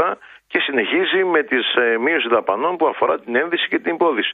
Και το ζήσαμε και πρόσφατα. Δηλαδή ε, τα, τα μηνύματα που είχαμε κατά τη διάρκεια των ε, εορτών ε, μας έλεγαν οι συνάδελφοι του Λιανικού Εμπορίου στην ένδυση και την υπόδηση ότι έρχεται ο πελάτης, δεν ψωνίζει ο ίδιος για τον εαυτό του κάτι, ψωνίζει αναγκαία ρούχα, οι παπούτσια και τα παιδιά μου. Πρόεδρε, κύριε Καβαθά, ευχαριστώ θερμά. Εγώ κύριε Πογιόλου, καλό βράδυ.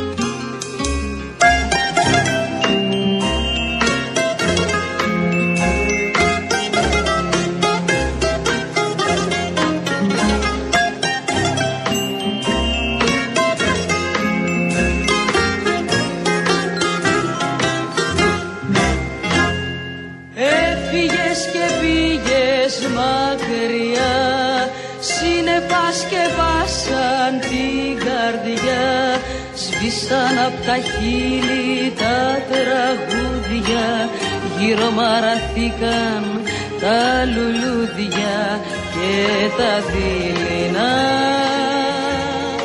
Μια φωνή μου ψιθυρίζει Μυστικά δεν θα γυρίσεις πια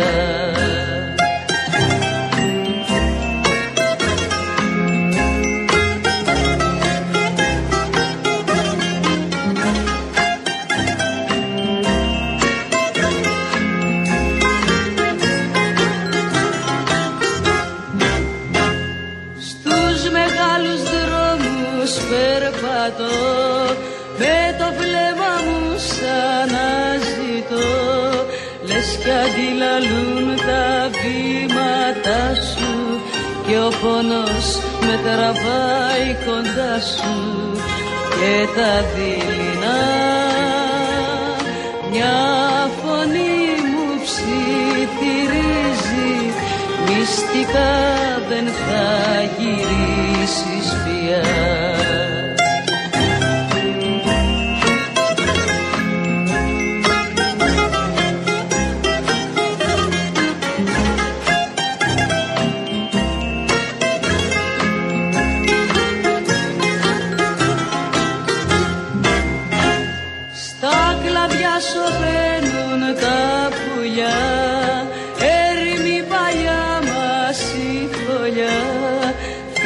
έστρωσε στην πόρτα μας χορτάρει Απ' τα χέρια μου σε έχουνε πάρει.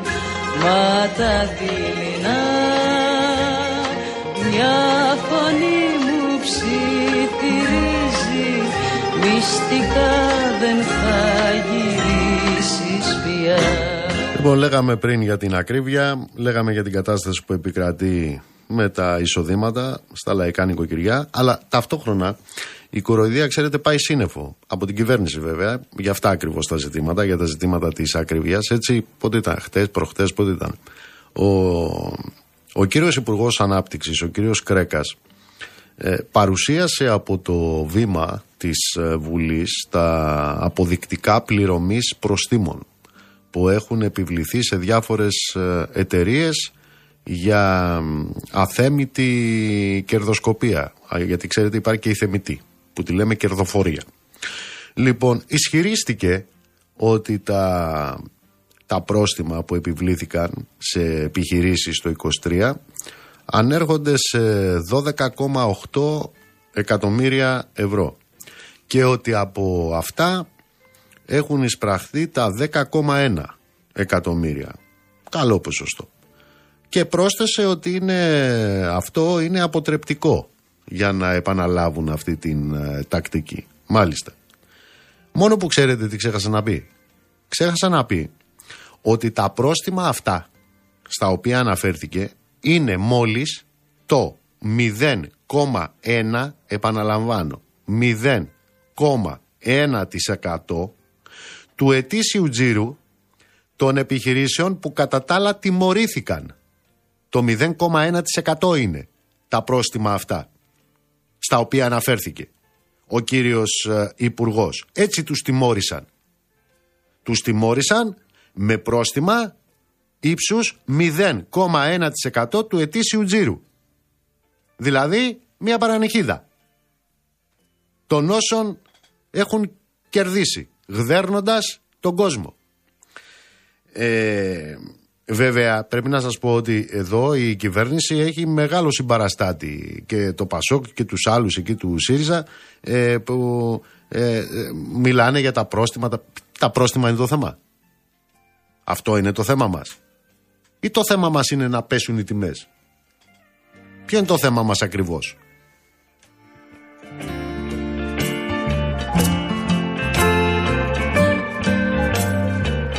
Εν ολίγης, λοιπόν το πρόβλημα δεν ε, βρίσκεται στην ε, υπαρκτότατη εσχροκέρδεια μερικών εταιριών. Όχι, δεν είναι αυτό το θέμα μας. Το θέμα μας είναι όλη η λειτουργία αυτής της περίφημης ελεύθερης αγοράς τους. Αυτή η αγορά τους είναι η καπιταλιστική αγορά, εντάξει, η οποία έχει ένα και μόνο κριτήριο και ένα και μόνο ε, στόχο, το κέρδος. Και αυτό γίνεται με τη στήριξη του κράτους και όλων διαχρονικά των κυβερνήσεων. Με αυτόν τη στήριξη γίνεται όλη αυτή η ιστορία. Έτσι φτάσαμε, έτσι έχουμε φτάσει. Τα στοιχεία σας τα ανέφερα προηγουμένως. Να φεύγει με ένα ευρώ από το χωράφι το λάχανο και να πουλιέται τρία ευρώ στην Αθήνα. 200% πάνω. Πάμε στους αγρότες λοιπόν. Είναι μαζί μας ο πρόεδρος τη Ενωτικής Ομοσπονδίας Αγροτικών Συλλόγων Λάρισας, ο κύριος Ρίζος Μαρούδας. Κύριε Μαρούδα, καλησπέρα. Καλησπέρα κύριε Μπουγιόπουλο, καλησπέρα στους ακροτέ. Γιατί εμείς το πληρώνουμε τρία και εσείς το πουλάτε ένα; Γιατί κάποιοι πρέπει να κερδοσκοπήσουν και σε βάρο των αγροτών και σε βάρο των καταναλωτών. Με τις πλάτες πάντα και τις ευλογίε όλων των κυβερνήσεων διαχρονικά γινόταν. Όλοι το έταζαν προεκλογικά ότι θα σταματούσε αυτή η διαφορά από το χωράφι στο ράφι. Και όταν έφτανε η ώρα μετά που γινόταν κυβέρνηση, συνεχιζόταν το ίδιο βιολί. Είναι πραγματικά απαράδεκτη κατάσταση. Να σας πω τώρα, δηλαδή, από το χωράφι να το μαζέψεις ένα προϊόν, να το πα σε ένα σούπερ μάρκετ που είναι στα 200 μέτρα και οριλεκτικά. Αυτό που λέω είναι αλήθεια. Είναι 7 φορές παραπάνω η τιμή. Στα 200 μέτρα απόσταση. Από το χωράφι στο, στο ράφι. Λοιπόν, έτσι πάει. Γιατί κερδοσκοπούν οι μεσάζοντες στο ενδιάμεσο, που αγοράζουν στην τα προϊόντα και τα πουλάνε πανάκριβα μετά στην κατανάλωση. Πείτε μας... Η κυβέρνηση πάντα το, το, έχουμε, το έχουμε πει πάρα πολλές φορές στα Υπουργεία πάντα η μόνη απάντηση που λαμβάναμε ήταν είμαστε υπέρ της ελεύθερης οικονομία της αγοράς, όμω προσφοράς και ζήτησης. Ποια είναι η προσφορά και η ζήτηση, ε, δεν το καταλαβαίνουμε ποιος την καθορίζει. Προφανώς την καθορίζουν αυτοί που έχουν τα προϊόντα τους στα χέρια τους, τα, τα δικά μας προϊόντα. Αυτοί καθορίζουν την προσφορά. Δώστε μας μια εικόνα, πώς, τι γίνεται με τις κινητοποιήσεις σας; Έχουμε μαζικά μπλόκα, ξεφυτρώνουν και σε όλη την Ελλάδα σαν τα μανιτάρια καινούργια μπλόκα και θα γεμίσει η Ελλάδα μπλόκα και αγωνιστικές κινητοποιήσεις γιατί δεν γίνεται διαφορετικά. Υπάρχουν πολλά μεγάλα προβλήματα που ξύνονται συνεχώς και χειροτερεύει το βιωτικό μας επίπεδο, αλλά και η θέση μας ίδια στην παραγωγή. Δεν μπορούμε να συνεχίσουμε να καλλιεργούμε αυτούς τους όρους και τις προποθέσεις. Συνεπώς, μόνο μέσα από τον αγώνα μας μέσα από τη μαζική συμμετοχή, μέσα από την αποφασιστικότητά μας και την ενότητά μας μπορούμε να έχουμε τέτοια αποτελέσματα. Και αυτό θα πρέπει να το λάβει σοβαρά υπόψη η κυβέρνηση, γιατί το προηγούμενο διάστημα το μόνο που ακούγαμε, ακούγαμε για υποκινούμενους αγρότες, ακούγαμε για γραφικούς αγρότες που βγαίνουν για να δημιουργούν εντυπώσεις στα ΜΟΜΟΕ, γιατί είχαμε και άλλες κινητοποιήσεις το προηγούμενο διάστημα. Τώρα βέβαια σοβάρεψαν τα πράγματα γιατί βλέπουν ότι υπάρχει μεγάλη συμμετοχή που συνεχώς δυναμώνουν τα μπλόκα, έρχονται και καινούργια τραχτέρ καθημερινά εδώ στα μπλόκα της Θεσσαλίας, αλλά βγαίνουν και καινούργια μπλόκα σε όλη την Ελλάδα και αύριο θα βγουν καινούργια μπλόκα.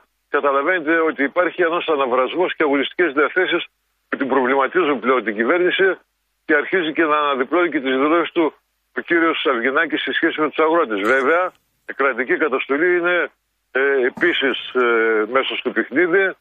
Είναι όρος, όρος και προπόθεση για την κυβέρνηση να μας αντιμετωπίσει αντί να δώσει λύσεις και διάλογο ε, ζητάει μέσα, μέσα στις κρατικές καταστολές και αυτό που ζήσαμε και χθες εδώ στη Θεσσαλία να μας γονατίσει. Δεν πρόκειται να συμβεί αυτό. Μιας και είπατε για τον κύριο Αβιανάκη, άκουσα σήμερα να λέει ότι είναι με το διάλογο ο κύριος Αβιανάκη. Εσείς κάνατε διάλογο εντός εισαγωγικών με τα ΜΑΤ και χτες και σήμερα. Μόνα τους ήρθαν τα ΜΑΤ και τι σας είπαν; Όχι, έχουν διαταγές και μάλιστα έχει πει και ο κύριος Αβγενάκη από τις νομίζω Βρυξέλλες, βρισκόταν, δεν ξέρω. Είχε πει ότι Εμείς κάνουμε ό,τι μπορούμε σαν Υπουργείο, αλλά για τις κινητοποιήσει των αγροτών, ε, ναι, καταλαβαίνουμε ότι έχουν προβλήματα, αλλά υπάρχει, λέει, και το, το Υπουργείο Προστασίας του Πολίτη για να σταματήσει την, ε, το κλείσιμο της εθνικής. Συνεπώς, ε, ήταν ένα σχέδιο από την πλευρά της κυβέρνησης να αντιμετωπίσει αυτές τις κινητοποιήσεις ε, μέσα από αυτή την κρατική καταστολή. Ε, τώρα, το ανοιχτό στο διάλογο. Εντάξει να δείτε. Εδώ υπήρχε ένα μπλόκο 40 μέρες από τα παρακάρια, το χωριά που είναι πλημμυρισμένο δηλαδή. Επί 40 μέρες ζητούσαμε συνάντηση με ένα κλιμάκιο υπουργών της κυβέρνησης. Αυτή η υπουργή, αυτό το κλιμάκι ήρθε, έφτασε μέχρι την Καρδίτσα. Η συνάντηση με αυτούς τους ανθρώπους εδώ δεν έκανε. Σήμερα ο Αυγενάκης σε μια εκπομπή είπε ότι εγώ μιλάω μόνο με θεσμοθετημένους φορείς και τα μπλόκα δεν είναι θεσμοθετημένοι φορείς και γι' αυτό δεν είναι θεσμοί και γι' αυτό δεν μιλήσαμε μαζί τους. Να το, θυμίσω, να το θυμίσω γιατί πρέπει να ξέρει και την ιστορία ότι τα μπλόκα είναι η έκφραση του οργανωμένου αγροτικού κινήματος που συντονίζεται πανελλαδικά μέσα από τέτοιες μορφές και συναντήθηκαν διαδοχικά και με τον κύριο Σιμίτη στον Πρωθυπουργό και με τον κύριο Τσίπρα και πέρυσι με τον κύριο Μητσοτάκη συναντήθηκε η Πανελλαδική Επιτροπή των Μπλόκων στα πλαίσια των κινητοποιήσεών μας. Οπότε ε, ας τα ξεχάσει αυτά. Αυτό που θέλουμε εμείς είναι απαντήσεις. Εκεί είναι το πρόβλημα. Δεν είναι ο διάλογος για το διάλογο. Είναι ότι δεν έχει να μας δώσει ουσιαστικές απαντήσεις και δεν είναι διατεθειμένη η κυβέρνηση αυτή τη στιγμή να δώσει χρήματα και να στηρίξει τον πρωτογενή τομέα. Κύριε Μαράδε, ποια είναι η κατάσταση, ρωτούσα και τη συνάδελφή μου την Αναστασία τη Φίσα προηγουμένως. Ποια είναι η κατάσταση μετά τις πλημμύρες επάνω; Λοιπόν, υπάρχουν κατεστραμμένα χωριά. Άνθρωποι δηλαδή που έχουν ξεσπιτωθεί.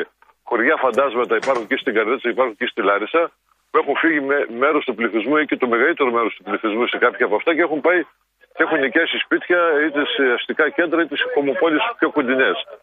Υπάρχουν χωράφια που είναι πλημμυρισμένα και χωράφια 180.000 τρέμματα και άλλα τόσα σχεδόν που έχουν φερτά υλικά ή διαβρώσει του εδάφου που δεν είναι καλλιεργήσιμα για φέτος και κάποια δεν θα είναι και για τα επόμενα χρόνια. Υπάρχουν μηχανήματα ε, γεωτρήσεις, ε, τρακτέρ, ε, καρούλια, αποθήκες, όλα αυτά που βρίσκονται κάτω από το νερό είτε έχουν καταστραφεί και μέχρι στιγμής 5,5 μήνες μετά δεν έχει δοθεί ούτε ένα ευρώ στήριξη για τον πάγιο εξοπλισμό. Ε, καταλαβαίνετε δηλαδή ότι η κατάσταση είναι πάρα πολύ άσχημη και γιατί ακόμα και αυτοί που σε κάποιες περιοχές θα καλλιεργήσουν όπως εδώ στη Λάρισα, εδώ στην περιοχή που βρίσκεται και τον μπλόκο, το ΤΟΕΒ έχει διαλυθεί, οι καταστάσει του έχουν διαλυθεί από τις βροχοπτώσεις, δεν έχουν ξαναγίνει δεν έχουν αποκατασταθεί αυτή η ζημιάς. Συνεπώς και να καλλιεργήσουν οι συνάδελφοι και να σπείρουν δηλαδή τις αερινέ καλλιέργειες δεν θα έχουν ερώτηση ποτέ σου, αφού δεν υπάρχει το δίκτυο και το στραμμένο. Πώς θα προχωρήσετε, κύριε Μαρούδα, ποιες είναι οι σκέψεις ε, από τις συνεδριάσεις της Πανελλαδικής; Ε, τώρα ενισχύουμε τα μπλόκα, να βγουν και σε όλη την Ελλάδα, να δημιουργηθεί μια εικόνα των μπλόκων περίπου που βρίσκονται και τι δυναμική έχουν. Ε, σκεφτόμαστε να υπάρχει κλιμάκωση με διάφορες μορφές δράσης, χωρίς να αποκλείουμε καμία από αυτές τις μορφές ε, του αγώνα για να ασκούμε τη μέγιστη δυνατή ποιήση. Πανθεσσαλικό και πανελλαδικό συντονισμό. Και από εκεί και πέρα θα καθορίζουμε μέσω και στις συνελεύσεις τι θα κάνουμε κάθε φορά. Ε, Έχουμε πολλές σκέψεις. Σίγουρα, σίγουρα προχωράμε σε κλιμάκωση από, τη, από τις αρχές της επόμενης εβδομάδας. Μέχρι την Κυριακή θα βγαίνουν μπλόκα, θα ενισχύονται τα υπάρχοντα μπλόκα. Θα είμαστε σε μια διαδικασία να καθορίσουμε, να δούμε λίγο πώς σχηματίζεται αυτή η εικόνα του μπλόκου. Κύριε Μαρούδα, ευχαριστώ πολύ. Εγώ σας ευχαριστώ κύριε Μπογιό. Καλό βράδυ.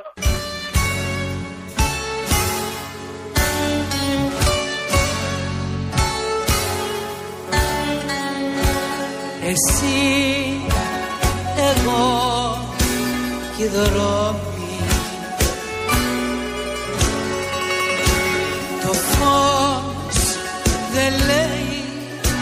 συγγνώμη. Τρέμει,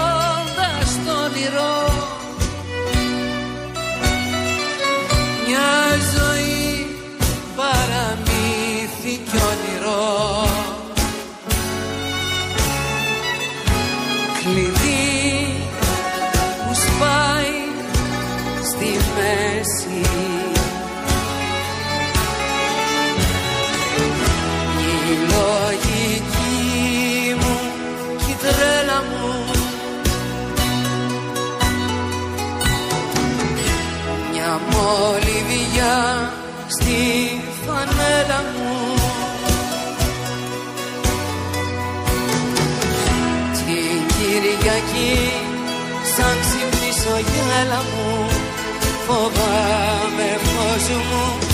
Με ένα σώμα μια ψυχή. Δίδυμος γκρεμός η ενοχή.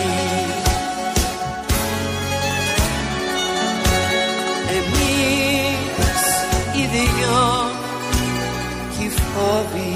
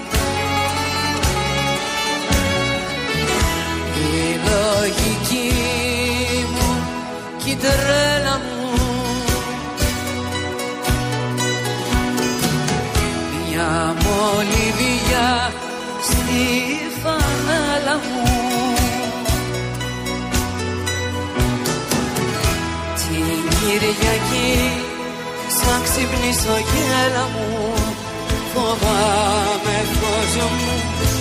Με ένα σώμα μια ψυχή δίδυμος κρεμός η ενοχή. Να στείλω πολλούς χαιρετισμούς στο φίλο μου το Νιόνιο, στην Κέρκυρα, πολλούς χαιρετισμούς στο Σωτήρι, στον Κωνσταντή, Λεοντίνα είσαι καλά. Δημήτρη μου περαστικά, καλησπέρα στην Ευαγγελία, καλησπέρα στον κύριο Ψαρά, στο Γιάννη, στο Στέφανο, καλησπέρα στο φίλο τον Παύλο, στη Σουηδία, καλησπέρα στον Αντώνη, στον κύριο Μιλονά. Ε, Φάνη μου, οι εκπαιδευτικοί σου φταίνε; Ή ότι τα παιδιά μας πρέπει να γίνουν παπαγάλοι με βάση το εξεταστικό σύστημα; Γιατί αυτό δεν είναι εκπαιδευτικό σύστημα, είναι εξεταστικό σύστημα. Και πρέπει να τρέχουν στα φροντιστήρια για να το μάθουν το, α, η κριτική σκέψη εξαντλείται στο αν έχεις φωτογραφική μνήμη. Η εκπαιδευτική σου φταίνε γι' αυτό;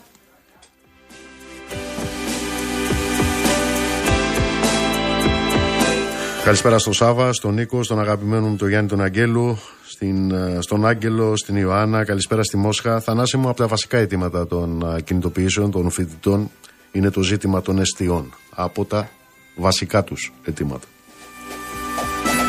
Καλησπέρα στο Γιάννη, καλησπέρα στη Τζίνα. Να είστε όλοι και όλες καλά. Πάμε να δούμε τι γίνεται στον κόσμο. Τζένι Κρυθαρά. Έλα Τζένι μου, καλησπέρα. Καλησπέρα. Δεν ξέρω αν θυμάστε εκείνο το νομοσχέδιο, το αντιμεταναστευτικό, ξενοφοβικό, ρατσιστικό, το οποίο έγινε νόμος του γαλλικού κράτους πριν από μερικές ε, εβδομάδες. Mm-hmm. Πάντως το συνταγματικό δικαστήριο της χώρας απέρριψε σχεδόν τα μισά άρθρα του όσο τα συνταγματικά.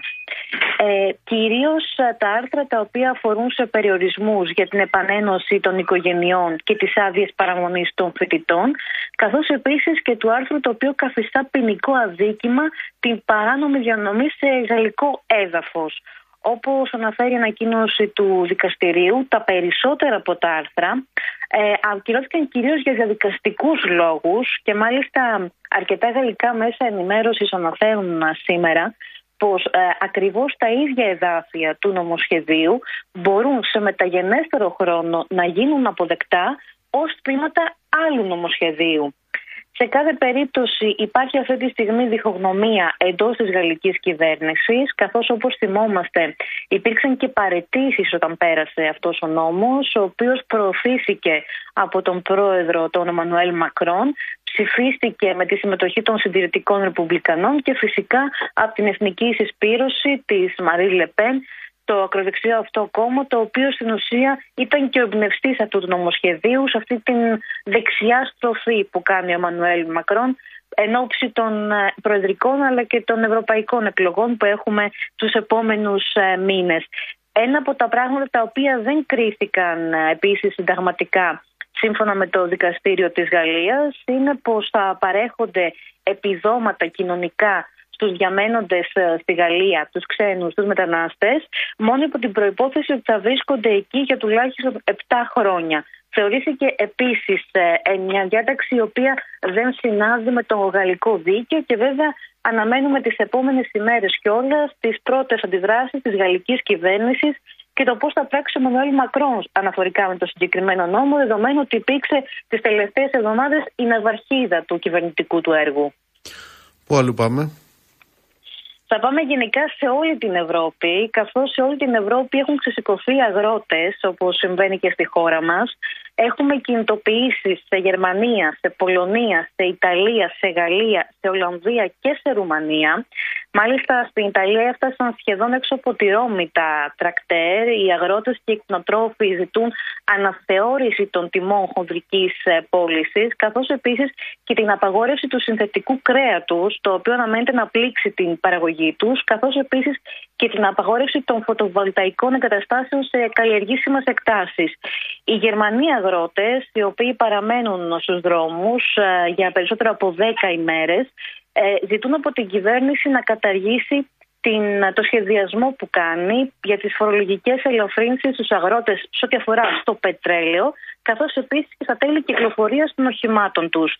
Στη Γαλλία οι διαδηλωτές έχουν κυρίως βρεθεί σήμερα στην περιοχή του Μπορντό, στα σύνορα κοντά με τη Γαλλία, και αυτό που ζητούν είναι να μειωθεί η φορολογία στα καύσιμα που χρησιμοποιούν, να μειωθούν τιμές του νερού που χρησιμοποιούν για τις καλλιέργειές τους και επίσης να αυξηθεί με κάποιον τρόπο η δυνατότητά τους να έχουν πρόσβαση σε άλλες αγορές πέραν της γαλλικής, λόγω του πληθωρισμού που έχει πλήξει και τα εισοδήματά τους και τις τιμές τις οποίες πολλούν. Και βεβαίως αντίστοιχα είναι τα προβλήματα για τους αγρότες σε Ολλανδία και Ρουμανία. Βλέπω σε ό,τι αφορά τη Γάζα ότι εκεί αυτό το κράτος δολοφόνο συνεχίζει πάλι χτυπώντας γύρω από νοσοκομεία. Βλέπω ότι... Ναι. Γύρω από δύο νοσοκομεία. Ναι, ναι, ναι. Τα δύο μεγαλύτερα στην περιοχή Χαν Ιουνίς, στη νότια Γάζα, τη μόνη περιοχή που μπορούν πλέον να συγκεντρωθούν οι άμαχοι του Παλαιστινιακού φύλακα Οι Ισραηλινές δυνάμεις βομβαρδίζουν ασταμάτητα αυτές τις δύο περιοχές ε, γύρω από τα νοσοκομεία. Και βέβαια οι Παλαιστίνοι γιατροί επισημαίνουν ότι τα Ισραηλινά άρματα μάχης έχουν αποκλείσει αυτά τα δύο κεντρικά νοσοκομεία εδώ και ημέρες, εμποδίζοντας την πρόσβαση σε φάρμακα, σε είδη πρώτης ανάγκης, ακόμη και σε τρόφιμα προς και το νοσηλευτικό προσωπικό και στους άμαχου που έχουν βρει καταφύγιο εκεί και τις τελευταίες 24 ώρες έχει ξεκινήσει και το σφυροκόπημα. Μάλιστα υπήρξαν αναφορές και για χτύπημα σε καταφύγιο του ΟΗΕ στην ίδια περιοχή. Ε, το Ισραήλ μάλιστα φέρεται να απέτυχε και την εκένωση του καταφυγίου του ΟΗΕ στη Χάντιουνις πριν προχωρήσει σε αυτό το χτύπημα. Τζένι μου, σε ευχαριστώ πολύ. Καλή συνέχεια. Κάπου εδώ ήρθε η ώρα να σας αποχαιρετήσουμε. Να είστε όλοι και όλες καλά. Μην χάσετε την αυριανή εκπομπή. Θα είμαστε εδώ στις 7 η ώρα με έναν σπουδαίο συνθέτη, με έναν τεράστιο συνθέτη, με τον Δημήτρη Παπαδημητρίου. Ραντεβού λοιπόν αύριο στις 7 θα είναι εδώ μαζί μας αυτός ο σπουδαίος συνθέτης, ο κύριος Δημήτρης Παπαδημητρίου. Να είστε όλοι και όλες καλά, ψυχή βαθιά.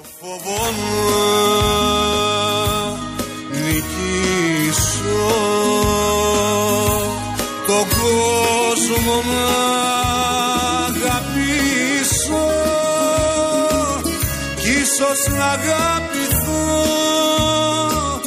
αν είσαι πλάι μου μπορώ να μου αντιμετωπίσω. Τη μοίρα μου να ορίσω να μεταμόρφωθώ Μόνος μου πως να πορευτώ και που να επιστρέψω. Χωρίς εσένα είμαι μισός κι ίσως να μην αντέξω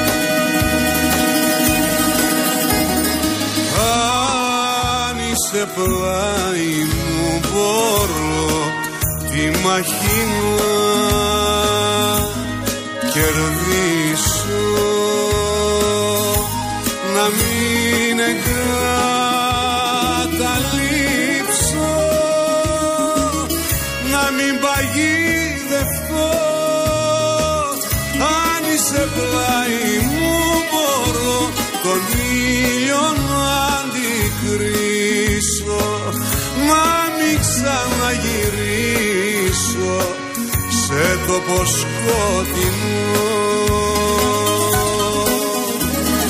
Μόνος μου πως να πορευτώ και που να επιστρέψω χωρίς εσένα είμαι μισός κι ίσως να μην αντέξω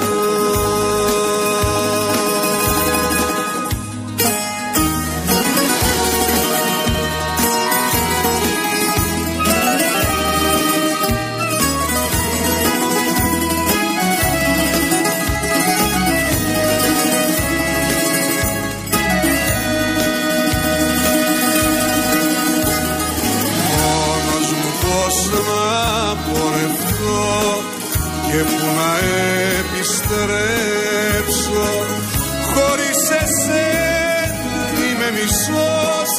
Κι ίσως να μην αντέξω